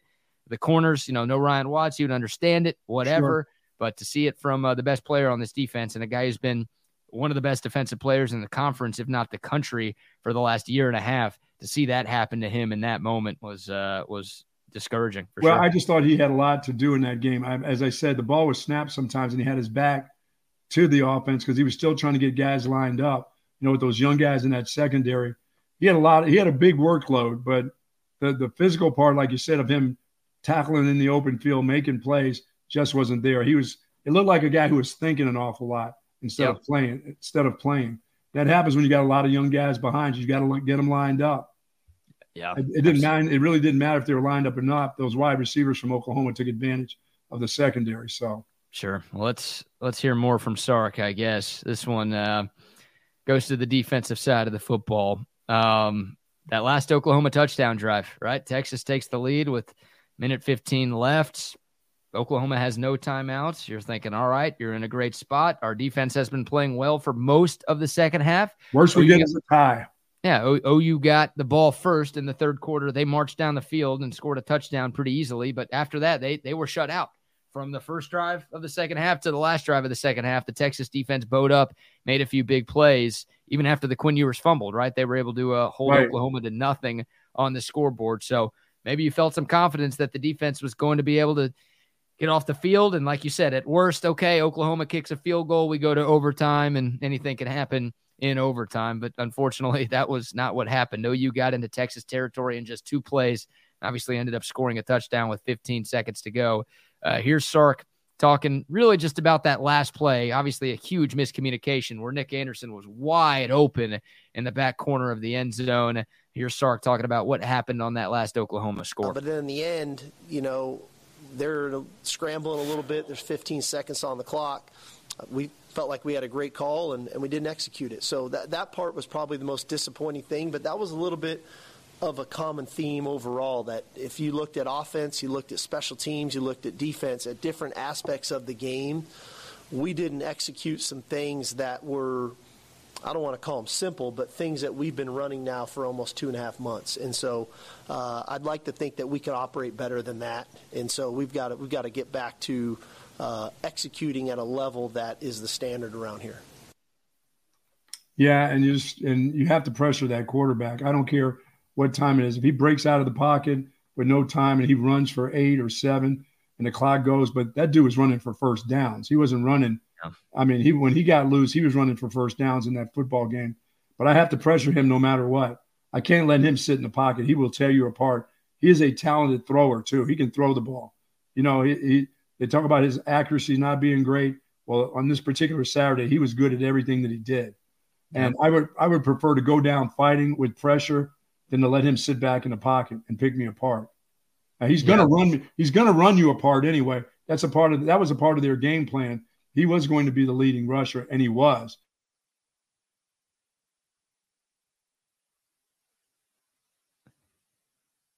Uh oh. You have to, you know, you got to pressure that kid. Is he the, is he not the best in the Big 12 right now when it comes to quarterback play? Yeah. No doubt. Has to be. Even though a lot of Oklahoma fans didn't like him that much going into Saturday. That's right. He's the best quarterback in this conference right now. Um, and yeah, he was better than Quinn Ewers on Saturday. I mean, Dillon Gabriel played mistake free football. He didn't turn it over. Quinn Ewers turned it over three times.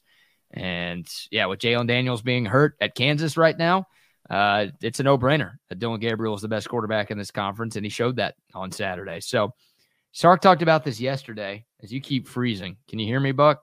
Is this my computer messing up? Is this your computer messing up? Can anyone hear us or see us right now? I don't know what's going on. I'm going to keep talking though, acting like people can hear and see us. If you would comment and text and let me know what's going on here. Let's see if we're even broadcasting right now. All right, people can hear me, so something wrong with the buck, I guess. Uh, there's a lot wrong with the buck. I guess we've known that for a while. I might text that fool and tell him to leave and come back. As I talk through this, Steve Sarkisian. I wish I cut this uh, from his press conference yesterday. He, um, all right, there goes Bucky. He'll hopefully come back here in a second. But yeah, Sark talked about like, look, obviously Texas didn't get enough pressure on Dillon Gabriel on Saturday. But Sark talked about something that I brought up yesterday where you've got to be disciplined. And Sark's like, dude, sometimes we're in such a rush to get a pass rush that we just lose our discipline and we don't have our pass rushing lanes where they need to be. And that allows the opposing quarterback to step up in the pocket and take off and run.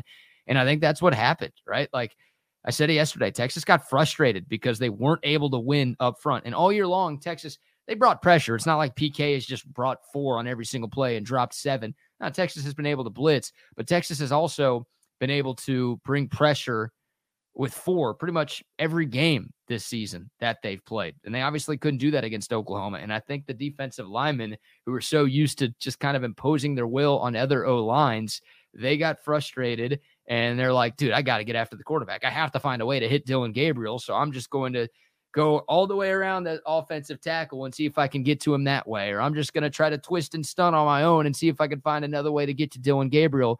And by doing that, they lost their discipline. And that gave Dillon Gabriel plenty of lanes to run through. I mean, he had huge holes, especially on the last few drives of the game, where he could just step up in the pocket and there was nothing but green grass in front of them. So pressure is important. It obviously is. There's no denying that. But it's also important to make sure you're doing your job on defense. And I think a lot of Texas guys try to kind of play hero ball on uh, on the defense, and uh, that led to some issues with the Longhorns, namely with not being able to contain Dillon Gabriel and his legs. All right, let's hear uh, another one from Steve Sarkisian uh, as I try to stall a little bit to make sure the Buck can get back on the show. The red zone offense, we've got to talk about it we played the uh, cut from earlier where Sark was talking about the play calling on the first and goal from the one yard line. Sark said it sucked. He took the blame. He should have taken the blame. That was his fault. I mean, it was just ridiculous, basically running the same play three times in a row, even though you moved backwards on the first two. Uh, here's Sark, just kind of more of an all encompassing how do you fix the red zone woes that have been plaguing this Texas team all year long? It's not just a thing from Saturday, uh, it's been an issue for Texas all season long. Here's Sark. The first first aspect of it is, you know, we've already watched every series and every snap we've had all year in the red zone. Uh, we watched it in sequence of how it actually has occurred in game. We watched it by concept, the different concepts that we're running. Uh, and then ultimately, it's okay, what are we doing to make sure that we're putting our players in the best position to be successful?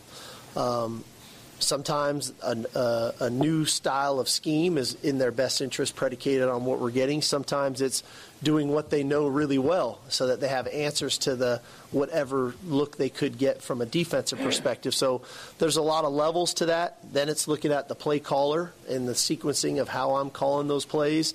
Uh, but we're drilling down on it to every level. That's what the bye week is is really good for. You have more time to do that type of stuff, um, and I, I feel very comfortable in the fact that we'll have a we'll have a good plan in the second half of the season for the players um, because, like I just told the staff, we're moving the ball too well offensively right now not to have more points on the board, and so we need to be we need to be more effective in the red area for sure.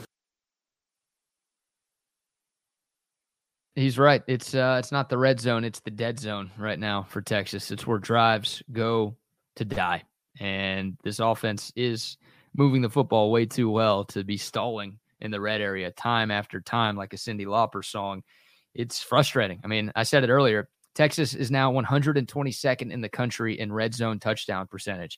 And hell, they couldn't even get field goals against OU this past weekend, right? Like, if Texas just kicked field goals on its three red zone trips, they would have won the football game. But instead, they only had three total points and three trips inside the Oklahoma 20 yard line.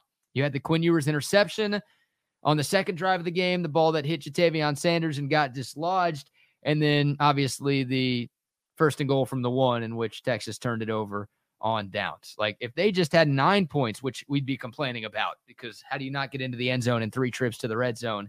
Uh, they still probably find a way to win that game. But because they couldn't even do that, they come up short. And this continues to be something that we talk about for Texas. And, you know, I'll, I'll give Sark a little bit of credit, I guess.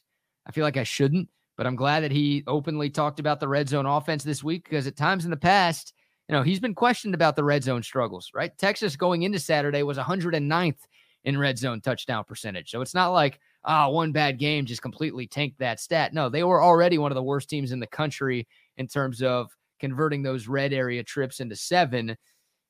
It got even worse on Saturday. But in the past, I, I can't remember what game this is from. And I don't even exactly remember what this cut is, but I know there was a reason why I kept it. And I'm glad that I did. This is from a few weeks ago a post game or a Monday press conference, Sark was asked about Texas being one of the worst red zone offenses in college football. And he kind of poo pooed the question. Take a listen. An old friend of mine said, Stats are like something. Once you get them, you can do anything with them. I don't really care about stats. We keep winning. Um, we got to continue to execute better when we're down there. But hey, I, I don't, I try not to get caught up in what stats say. Yeah. Well, a 180 from Steve Sarkisian basically saying, F you, we're undefeated our red zone is fine to oh no no actually maybe you guys were right for repeatedly asking me about our red zone issues because clearly it's it's not right. And we said it man like texas won its first five games by an average of 23 points per game. They had five double digit victories going into saturday. It didn't matter that they were having to settle for field goals instead of touchdowns but if they were going to play a close game, which odds are at some point they were, and reason to believe that it was going to be against Oklahoma because that was less than a touchdown line. Oklahoma's good. They came into that game 5 and 0 with five double digit wins themselves. Uh, when Texas played a close game, not being able to convert red zone trips into touchdowns was going to come back to bite them. And sure enough, it did. So, yeah, Sark went a, a little Tom Herman with his answers to previous questions about the red zone offense. And it was a different Steve Sarkisian we got and look, losing humbles you. When you're five and zero, oh, you're number three in the country. You can you can talk your talk a little bit. You can puff your chest out, and you can dunk on a media question every once in a while. And not every media question is good. Some of them are worth getting dunked on, regardless of how good the team is. But when you're bad, you got to wear it a little bit, and when you lose, you got to wear it a little bit. And Texas has been bad in the red zone all year, and their red zone issues cost them the game on uh, on Saturday. All right, I'm gonna call Buck right now and put him on speaker so y'all can hear, see what's going on. See if we can get this fool back on. What you got? You good? I'm good. Can you get back in? Oh, no, let me.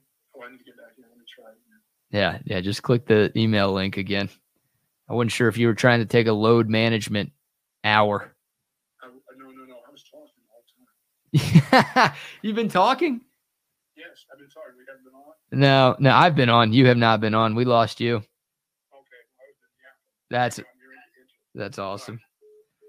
I don't know if y'all heard any of that, but apparently the Buck has been talking to nobody for the last 10 minutes. Or what would be hilarious is if like half of you guys can hear Bucky and half of y'all can hear me. Like that'd be fantastic, but I don't I don't think that's going on. Yeah, phone voice is very faint. Yeah, of course it is. That's that's why I just said what was happening. Here we go. We've got the buck back. The buck is just talking away and babbling and rambling. No, I wasn't taking load management. I was still talking, and I was not heard. America did not hear me, and I had a lot to say. What did you have to say? What were you talking about? I wonder if it was the same thing that I was talking about over here. Oh, I was talking about why is that guy the focal point of the attack on the first play of the game? Oh my God. That's not what I was talking about because we've already talked about that five times today, dude. And we need to talk about it five more times. What the hell is going on there? All right. Here's what I played. I'm going to play it again. I'm not going to play both Okay. cuts, but I was talking about the red zone issues. And this obviously Okay. has to do with Sark and the play calling. So we weren't we weren't too far off here. No, I was Um, beating that dead horse. I was beating that dead horse. Yeah, yeah, that thing is miserable now. I mean, it's died. It's died twice because of you. Um, this is from a few weeks ago. After a game, somebody asked Sark about the red zone issues, and once again, this is not an Oklahoma only issue for Texas. The red zone has been a problem all year long, right? Yes. Okay, this is from a few weeks ago. Somebody brought up a stat that said, "Hey, coach, you're not very good in the red zone. What's the deal?" And here's how Sark responded to that question after a win a couple of weeks An ago. An old friend of mine said, "Stats are like something. Once you get them, you can do anything with them." I don't really care about stats. We keep winning. Um, we got to continue to execute better when we're down there. But hey, I, I, I don't. I try not to get caught up in what stats say.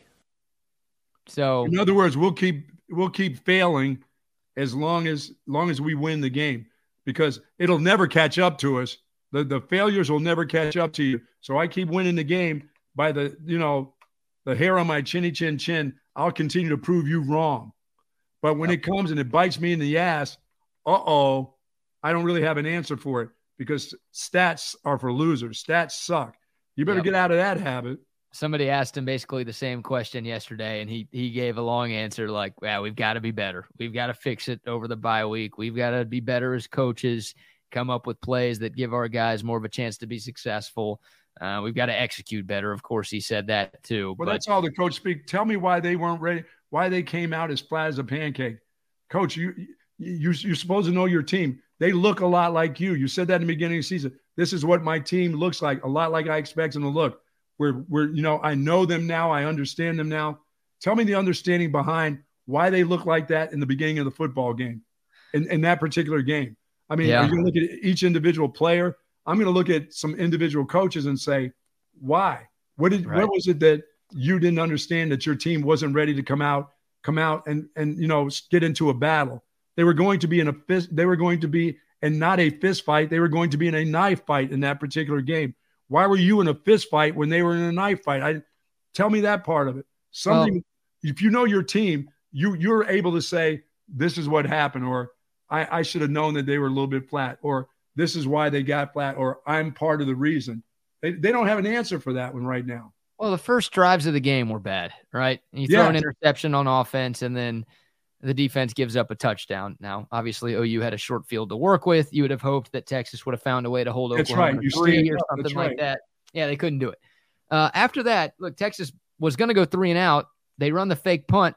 They march. They get into the red zone. Like they they bounced back pretty well, but then Ewers throws the interception. Well, right after that, you get the blocked punt. So I mean, it was it was an ugly start for Texas on those first couple of drives, but like they they bounced back decently. The problem was they couldn't score in the red zone, and um and they threw that interception on that second drive of the game. So I don't know, uh, like it, they clearly came out flat because the first two drives were bad, but it's not like they were awful for the first 30 minutes of the game. Like they they were able to figure some things out after that sluggish Well, they're, start. they're not awful for the game because the, the coach found a way to actually save this group that was flat because they should have been down 30 to nothing by halftime. It could have easily been that way. And he dialed up some good stuff. He made some good decisions. I got to go after this punt. We got to make these things happen, you know. But my goodness, to come out, I mean, I think people could see that they were flat coming out. Not just there was something about that team on Saturday just was really out of character. And as I said, when the coach tells us how he knows the guys, he understands the guys, they understand him. What was it? I don't know if they got that question asked of him yesterday. Well, let's let's not act like this is the first game Texas has come out flat. Well, after Rice, what the hell happened in the first half? Why were they so flat? yes. After Wyoming, what the hell happened in the first hell three quarters? Why were they so Right. flat? So it's not like this is the only time we've had this issue this year. I mean, you you understand it a little bit more against Rice and Wyoming because they're Rice and Wyoming. I don't understand this one. This is Oklahoma. It's the biggest game of the year. So You just beat them 49 to nothing. You're the number three team in the nation. Yeah. There, there is no reason for that. That's they're coming after you. Like I said, you're fighting. They've got knives. They're not playing around. yeah, They understand what happened to them last year. yep, Uh, it's, I, I, as I said, I don't want to think this team underestimated this football team, but they did.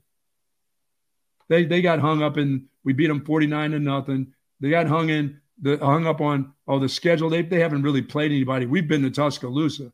We've been down to Waco. We've been in really hostile environment. So this is hey, this is no big deal coming to the Cotton Bowl. Well, it is a big deal. It's yeah, it was. Deal. Yep, yep, yep, yep. And uh, now they got to use this as motivation uh, to not let it happen again, right? No. I mean, this, this is the wake up call. The good news is in this sport, you usually get a mulligan, and you get one. That's the issue. It's yes. not like some of my buddies when we're playing golf. It's like, ah, I'll use a mulligan on this hole, and then I'll use no. one on the next hole. Oh, can I take a second drive, please? Like that no. was a bad first one. It's not like our buddies on no, the course. This isn't the driving range. This isn't. You can't hit a bucket off the first tee. You get two, and that's it. This ain't your charity golf tournament where you can pay for a few more. No, you get you get one mulligan over That's the round, and Texas they they used it. They just they can't use another one if they want to win the Big Twelve this year. Boy, we don't play that crap either. You get one mulligan a foursome at my deal. We I know you like to give some extra money, but we're not having you all day hitting balls into the woods and saying, "Can I get one more shot for for ten dollars?" No, you get one mulligan for foursome. Here we go. Let's go. We're playing. Hmm. That's, that's the deal with the mullet open. Yes, you don't get to have all these mulligans. We need to move along here. Brother, I see guys shooting in the 50s. They're taking more than one mulligan out there. They're they're quality players that play in the mullet open. These yeah, are quality individuals and quality players. We don't cheat. Yeah. We give out great prizes. We do the things the right way. I mean, the Texas cheaters who are oh. known for cheating, they finish in like 15th place every year, which tells you what the other schmucks are doing out there. a lot of cheating going on at the Mullet Open, which will be back next year. It'll be you. back. Yes, we're waiting to. We're we're trying to finalize on a date, but there will be. And for those that have played in both tournaments, there will not be a Thursday tournament. There will only be a Friday event. I can't do two. Wow. PK has me working so hard. I work too hard to try to two, put on two events. Plus, the group that we had the event has not paid us yet from May. So I'm not going through that again. That's not going to happen. What is this? The old radio station? No, they they they're not paying stuff. Think, hey, by the way, why do you think that thing has been so successful? I kept them out of it. Mm. You know, you know the ones that lay away rent and things like that and don't go anywhere. I don't I don't know. It's been successful because they weren't involved. Oh man. Sometimes you have to. Sometimes you have to say that's it. You know. Yep. Yep. I mean, people yep. are probably thinking you taking shots at them is it's sometimes but you just have to give it up and leave it go. Never, never. oh, some I say never. I mean never. Yeah. All right. Well, you got this platform to do it. So never say never, but never, never, never again. All Absolutely. right. How, how, about some shout outs to some of our great sponsors? How about the uh, fine folks some of the doctors over there at Texas Orthopedics. Love those folks. If you're seeking specialized patient focused orthopedic care, contact the experts at Texas Orthopedics. Their physicians are uh, offer comprehensive surgical and non-surgical orthopedic care for children and adults, spinal care, sports medicine, trauma care, joint replacements, rheumatology, and even more. Dr. Chris Danny, who we saw up at the uh, up at the fairgrounds, and thank you for coming by and saying hello to us, Doc. We appreciate that and Chris Stockton are dedicated orthopedic surgeons. Their goal is to get you back into good health and back on the back nine for sure. And of course, folks, they want you to have the great quality of life that you deserve. Visit them at txortho.com. Texas Orthopedics is one of the largest independent orthopedic practices in the state of Texas. For more information, go to txortho.com. Shout out to our friends at Woods Comfort Systems. Our guy Chip Brown sent us in the uh, TSU group text a picture of a Woods Comfort Systems van nice. rolling around town. Someone's got an AC issue. Yeah, if you got an AC issue, you got to call our friends at Woods Comfort Systems. They've been in business for 60 years, like half as long as the Buck has been alive, which is incredibly impressive. They do AC maintenance, AC repair, AC installation. Also, starts to cool down. You want to make sure your heater is ready for what is expected to be a very chilly winter. I'll let you know about winter. Don't you start making those decisions. Uh, I'm going to go know. ahead and say it's no, going to be no. a cold winter. Oh no, you are not old man. I am old man winter. I'll let you know. I'm but young get, man winter. Get those ducks and get all that stuff cleaned out and change those filters for winter for sure. Yeah. Because when it comes, it'll be here, and you don't want to have your stuff all clogged up, your filters all clogged up. and having to run out and get this stuff done yourself. Travis will get over. You know, Dave will make sure that Travis and the rest of the gang get out there and get it done for you. They won't spend all day. They'll get their job done and they'll be in and out of your home in a jiffy. Yep. HVAC and plumbing services, by the way. So if you've got issues there, they can take care of those too. WoodsComfortSystems.com is the website, or give them a call 512 842 5066. It's Woods Comfort Systems, where comfort is our middle name. And also some love to CentexTickets.com. Come on now. ACL this weekend, F1 out at COTA. Thanks to COTA for sponsoring the COTA text line, by the way, 512 NASCAR 2024, boogity, boogity, boogity. Let's go racing. Let's go. all those tickets at centextickets.com. And of course, the football, college, and pro MLB. Hey, if you're trying to get to uh, Rangers, Orioles tonight inside the Gilf, they can get you inside that warm Gilf. Probably the last game. Uh, that's the hope. CentexTickets.com. All the tickets 100% guaranteed. You can buy them right from your phone or right from your computer. They're right there for you. CentexTickets.com. And some love, of course, to Jack Allen's Kitchen. It's been too long since I've been to Jack Allen's. It's been like two weeks. That's that's going to change today. I think today is a Jack Allen's day. There Love that spot. Five locations all throughout Central Texas.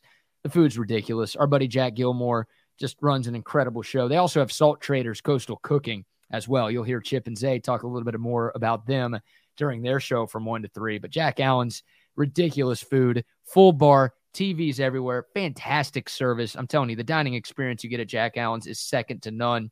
A loaded menu. You start off with that house made pimento cheese, mm. ridiculous. They've got enchiladas that are to die for. They got barbacoa quesadillas that are insane. They got burgers that'll make your mouth water. Hell, mine's watering just talking about them right now. They've got something for the whole fam. They got something for the whole office. More importantly, they've got something for you. Go see them. Jack Allen's Kitchen. Shout out to Jack. Shout out to B Rad and the whole crew over there at Jack Allen's Kitchen. You know, on uh, I love Jack Allen's. I love I love everything about that place. I love the food. I love the people. I love the service there. Um, you know, on Friday when I was up in uh, Arlington, I went to dinner, and I hadn't been to this place. I've probably only been to this place twice since I've been in the state of Texas. I went to Pappadeaux's. Wow, Nice. wow, what a what a nice meal that was. I I mean, the first time I went to Pappadeaux's, all I could remember is it's damn expensive, and the food was. I mean, I I would you know coming. I like seafood, but dude, on Friday I got after some noodles, some squid, and shrimp, and a big old bucket of bread. Oh, Dude, yeah, that they was- come through with the bread, don't Wow, they came through with some massive bread. They were, I shouldn't be eating all that bread, but you can't help it when that stuff is. I mean, it's throw a little butter on it. I was ready to go, so that was a, that was a nice meal. And I took my girlfriend Brock to to dinner with me on Friday. So. Your girlfriend, young Brock. young Brock, yeah, we went to we had a, a nice fine dinner. So I got I got a little beep from my wife. She goes, "What? You're taking that guy to there? What's wrong with you? Mm. You've been you've been better off at Mickey D's or having somebody throw fries at him." Yeah, I don't know if that guy deserves a nice meal like that.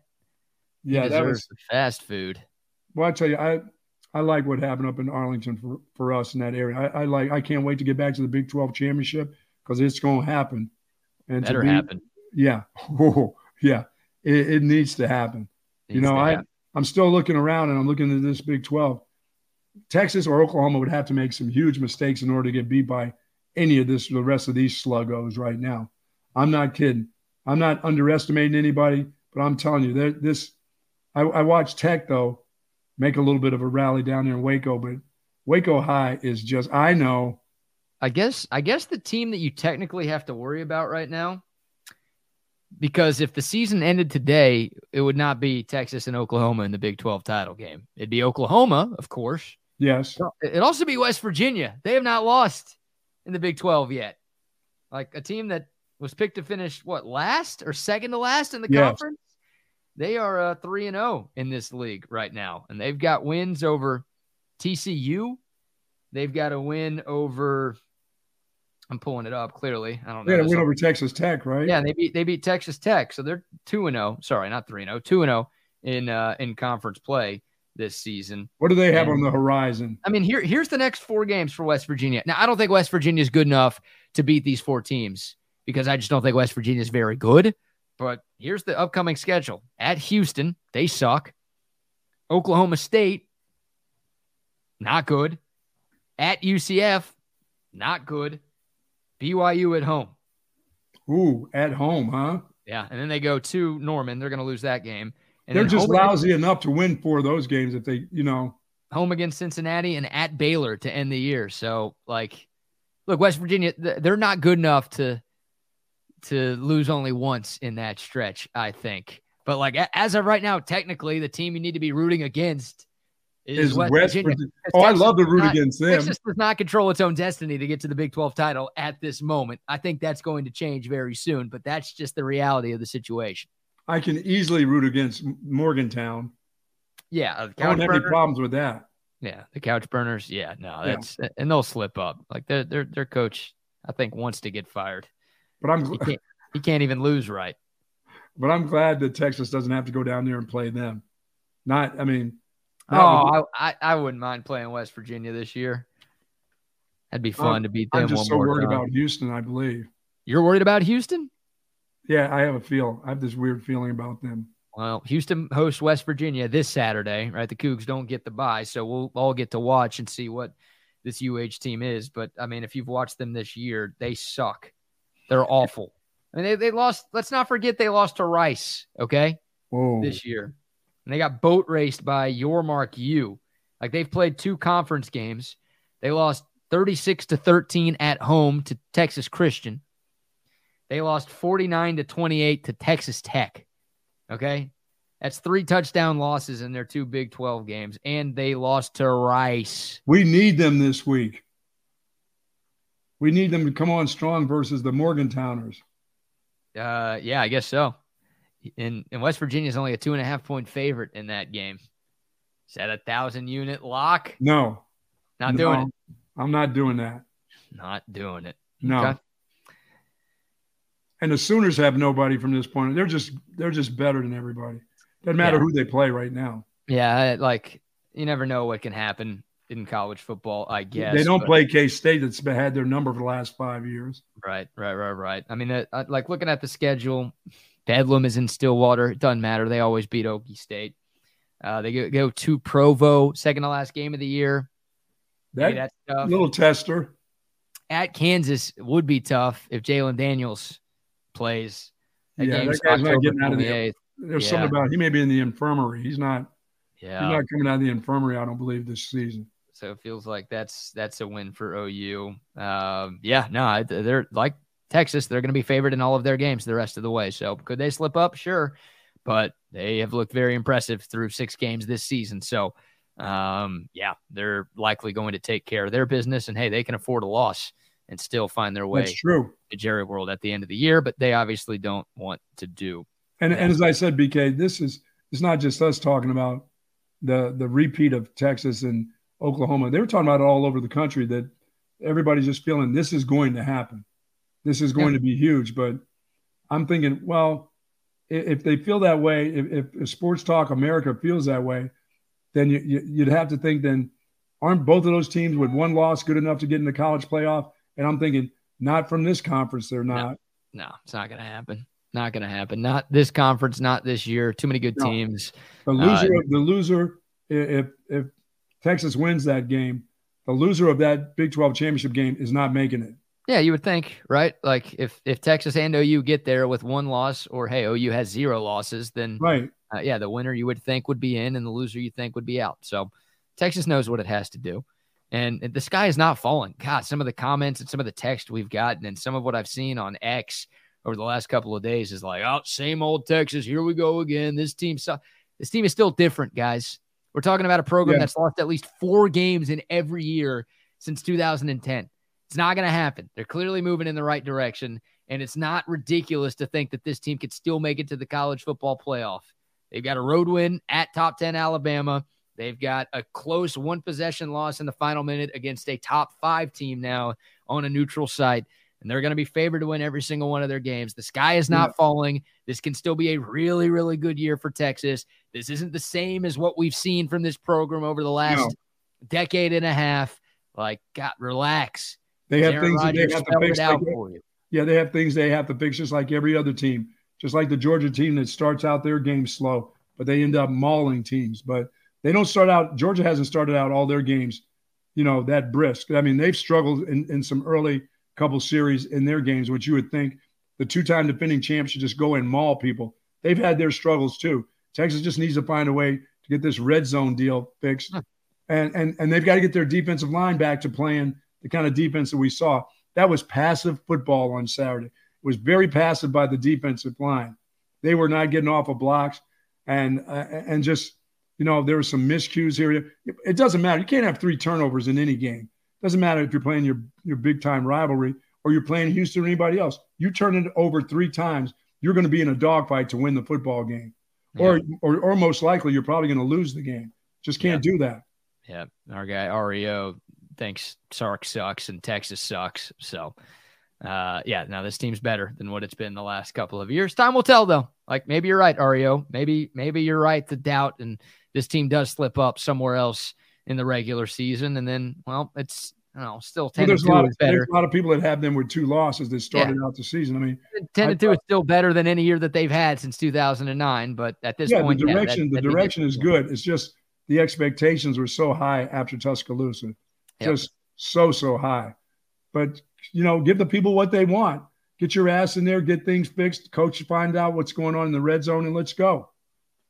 There was nothing about the way they they played football in the beginning of this football season. Now we're in the middle of this football season. Fix your errors and go play. Yep. All right. We'll talk more Texas OU throughout the course of the week, and we'll continue to figure out what Texas needs to do to right the ship and get to Arlington at the end of the year, and obviously still be in that CFP conversation. Yeah, but, because the maps and such as are still there to get to the championship. Yes, they know? are. And it's a lot clearer than that answer that Miss Teen South Carolina gave. That shit was very unclear. Uh, the path for Texas is, is very, very clear. Uh, take care of your business and things are going to work out for you. Yeah. But uh, they got to take care of their business. Speaking of taking care of business, the two Texas teams are back in action. Yes. In Major League Baseball. The Astros actually play the early game today. 307 first pitch in Minnesota, game three of the American League Divisional Series. Of course, this one is tied one game apiece. The Astros took game one, they slipped up in game two. The series now shifts to the Great White North for game three. Cristian Javier, Sonny Gray, the pitching matchup in this one today. The good news for the Astros is they've been awesome on the road all year long. 51 yes. and 30 was the regular season road record for the Stros. Of course, this is their first road playoff game here in 2023. But that's the good news, Buck. And I feel like Astros fans should be pretty confident because of what they've been able to do outside of Houston this year. Absolutely. They've been fantastic when they've been on the road. Their problem has been at home. So we'll see if their starting pitching gets going. It's it really has been the starting pitcher pitching with all these teams that have struggled. The Dodgers, their starting pitching has been awful. Yeah. And Kershaw gets to take the mound again. That scares me with that group. But Astros experience, you know, as I, I, I think they're going to be right where they need to be when it, when it, when the time comes. I think they'll, I think they'll they they have the ability to to get this thing turned around. The Rangers are going. They're they're moving on. So don't say that. Dude. They're moving on. Come How are you doing that? Because it's Baltimore. It's the Orioles. Fly, Orioles, fly. Get out of here with that. That's not what they say. No, it's not. No, that's the Eagles. Oh, okay. I don't know what the Orioles say. They haven't been around. They haven't been, you know, they haven't been relevant in, since forever. So yeah. Well, quick on the Astros. Cristian Javier had a very up and down season.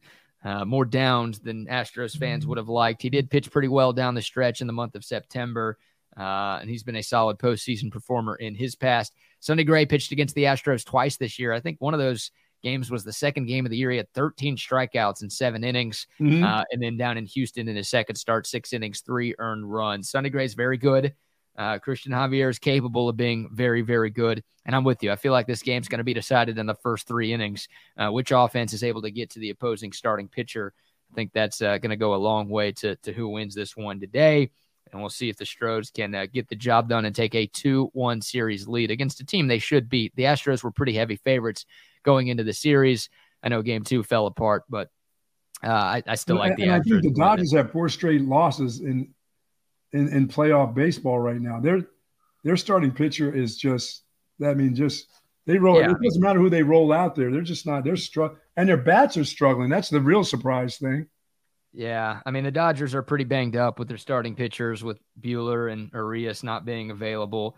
Uh, Clayton Kershaw, who's had some postseason struggles in the past, he, he got what one out in Game One. I mean, he mm-hmm. got hit around like a pinata in that game, and then yeah, they started a, a, young kid, a rookie last night who gave up three runs in the first inning and didn't even make it out of the second. So yes, uh, yeah, no, the Dodgers are in some serious, serious trouble because it, it, it, doesn't get any easier for them. And credit to Arizona, man, the the 16 no the last team in the playoffs. They got swept by the Astros. They kind of limped in to the postseason, and, and they've obviously turned it on. They swept uh, Milwaukee, the NL Central winners, and now they're a game away from sweeping the NL West winners in uh, the LA Dodgers. Everyone was thinking we were going to get Braves and Dodgers in the CS, and uh, the Braves were almost down 0-2 too. Yes, they, they needed were. a miracle. How about Austin Riley with the home run in the eighth to give the Braves the lead, and then the incredible double play Michael Harris, the catch, crashing into the wall, turning it into a double play because Bryce Harper was in la la land. Was that just? I mean, that shouldn't be happening, right? Yeah, I mean, look, I, it's understandable. You think that ball would get down, and you're trying to score the tying run from first because you're down by one. But oh, no, he was going to score. He was ready to go. Yeah, he wow. he obviously went too far. Hell, he he had already rounded second base. He was halfway to third, which uh, yeah, it didn't give him enough time to get back to first. So it's it's an error. It's a base running error by Bryce Harper. You see why he was being aggressive in that spot, but the I aggression, yeah, came back to get him. Hell of a play by Michael Harris, maybe saving the Braves season right there. And then Rangers Orioles. You've called a Rangers win tonight. Yes. Well, they're going for the sweep at the Gilf in Arlington. Their bats are alive and well right now. Yeah, the good news for the Rangers is they've got Nathan Eovaldi going too. Like he's he's oh, the yeah. best pitcher that they have, and He's been awesome in the playoffs over his career uh, in a couple of different spots. He was awesome in that game two win against Tampa Bay a couple of days ago. So, uh, yeah, going up against Dean Kremer, who's been fine for the Orioles this year, but you would think the starting pitching matchup favors the Rangers. And like you said, the offense, they just exploded in game two. Uh, you, you, feel like they're playing with some confidence since they're 4 0 in these hey, playoffs. Did you say offensive minded? Well, when you say offense, how does that make sense? You say Jeter. I say defense. You say Jeter. That's right. I, I didn't say so, defense. I said offense. Okay. When you think offense, who's got who's one of the most the guys have one of the most amount of hits in in baseball playoff history? See this guy right here? It's the little figurine. It's that's right. That's not that's not a Carlos Correa figurine. What are you talking about? Come on now. Come on, Correa. Get that guy out of here too. Here we go. Hello, Cheech. How you doing, buddy? I'm doing fine. I'm not in the post series anymore. No post games for me. That's My right. Buddy. You'll be managing the team next week. Tanner hits the finally. Yeah, he's mad that you waited till 9:58 to bring out what? Jeter today. And what I'm do you mean he's talking that, baseball late? That's all. Yeah, I'm pissed that we had to see Jeter. I thought we'd uh, avoid him today. We no, were so close to making it a full two calls, hours. Still getting text messages about why didn't Jeter make the trip? Maybe Jeter could have pumped up the horns. Maybe if he would have gave the pregame speech. That's right. My little figurine would have got that team prepared. Yeah, once again, that is a little figurine who cannot speak. So I don't know what Did type somebody actually talk to the team on Saturday before they went out. I didn't see that. I didn't hmm. notice that in the beginning. No, maybe they, they gave you in the locker room speech. Wow, Jeter could have found his way into that locker room. You know, there's all kinds of little crevices there at that cotton bowl that old thing. He would have found his way to talk to the team in the locker figurine, room. Yeah. By himself, he would have walked in there and said something. Like what you're saying. Are you high? What are you? Want? Yeah, Jeter. Yeah. Oh my God! Did you drink a ranch water this morning, thinking it was really water? Dude, I'm glad I didn't do that. That would have been that could have been a catastrophe for for me. You know. Yeah. That that alcohol would have hit this system after 23 years. That may have shut me down. Ugh. You know what can hit your system? What's that? Olipop. Yes. I gotta Always. get back to the store and get me some Olipop. I am I like I still have these six cans that I need to give to Trey, and I'm just staring at them every day, and I'm like, uh, why does Trey deserve these? He doesn't deserve. Why don't I deserve these? Like Trey had his chance to get him in Dallas, and he didn't get him, so he shouldn't get him. No. This stuff is the best, though. If you haven't tried Olipop yet, you are missing out. This is a great tasting soda that is actually good for you. Inside of every can of Olipop, you're getting nine grams of fiber. There's a blend of seven unique botanicals, plant fibers, and prebiotics. This stuff helps with digestive health. It's not that it's not bad for you, it's actually good for you. And there's only two to five grams of sugar per can, hardly any calories. You're getting all of the favorite soda flavors that you grew up sipping the cola, the root beer, the cherry cola, the cream soda, the lemon lime, the Dr. Goodwin. They've got it all, plus some other unique flavors as well. This stuff tastes incredible. It might change your life. This got me back into soda. Shout out to our guy Daryl. Tried the uh, banana cream. That's a good one too. Banana cream. They've got an orange cream too. Tastes like kind of the dreamsicle. It's good stuff, man. Pick it up at HEB, Target, Whole Foods, Walmart, Costco, wherever you get your groceries. You can find the greatness of Ali Pop. Yes, one sir. One quick shout out to Great Blue Heron Furniture. Click the link in the description below. It'll take you to our Texas Sports Unfiltered collection. The best looking, the most comfortable, the best built furniture that you can find. It's greatblueheronfurniture.com. All right, 10 o'clock. It's time for us to get out of here. Coming up now, our friends with Chaos Theory. It is Rodney. It is Wags. What's up, boys? Gentlemen. What's up, Here we go. Here we go. What, what, it like little penny? We got like a little penny thing going in here. We're gonna let Oh, the it's not dolls start Penny. You talking don't, and don't shit. compare Derek Jeter to Penny Hardaway. What is wrong with you? How Get can out of you- here, man, man. You can't do those. My figurine way more important than Penny Hardaway. Is that the only figurine you got? I don't need to say. I don't need to answer that. That's not. Oh, oh. hey, I don't need where where was uh speaking of pregame uh, conversations? Where where was uh, uh McConaughey the other night or the other day? I saw him on on game day. You know, kind of getting the crowd the all fired up. They should have had him in the damn locker room because that, that that team came out flat as hell. Mhm. Yeah, that. I mean, I saw him on the sideline doing his doing his deal, but Little dancing, all that. yeah, stuff. I mean, it, that's that's one of those deals. You don't need to give a pregame speech at that game. That that one's not necessary. That's you getting you up. You know. Mhm. Rodney, where the hell you been? It looks. I want to. I want to be where the hell you have been. It looks like you've been through a a, a ringer, man. What the hell is going on? What you talking about? My hair? Yeah, Oh man, I, I'll tell you, man. th- This is old man hair. I may need to go get a cap. That looks you know, like bed. That looks like sex hair, Rodney. Yeah, well, you know, unfortunately, that's not what it is. I got up this morning, walked the dogs, did all this other shit. You know what? I, I'm going to go get a cap. Uh, I'm going to get a cap because I got all that shit sitting over there. Yeah, dude, uh, this is what happens when you get old. I just No, this is what happens when you get old. well, and that's that's a funny thing. All all of my lady friends over at, at the cycle place that I go cycle, uh, a bunch of them are hairdressers, and I'm like, how do I fix this? And they're like, just shave that shit off. yeah, You once you, go with it. once you get go used with to it, it's okay. It doesn't matter what anybody else thinks as long as you get used to it. that's right. That's Yeah. right. So I think All that's right, what's boys.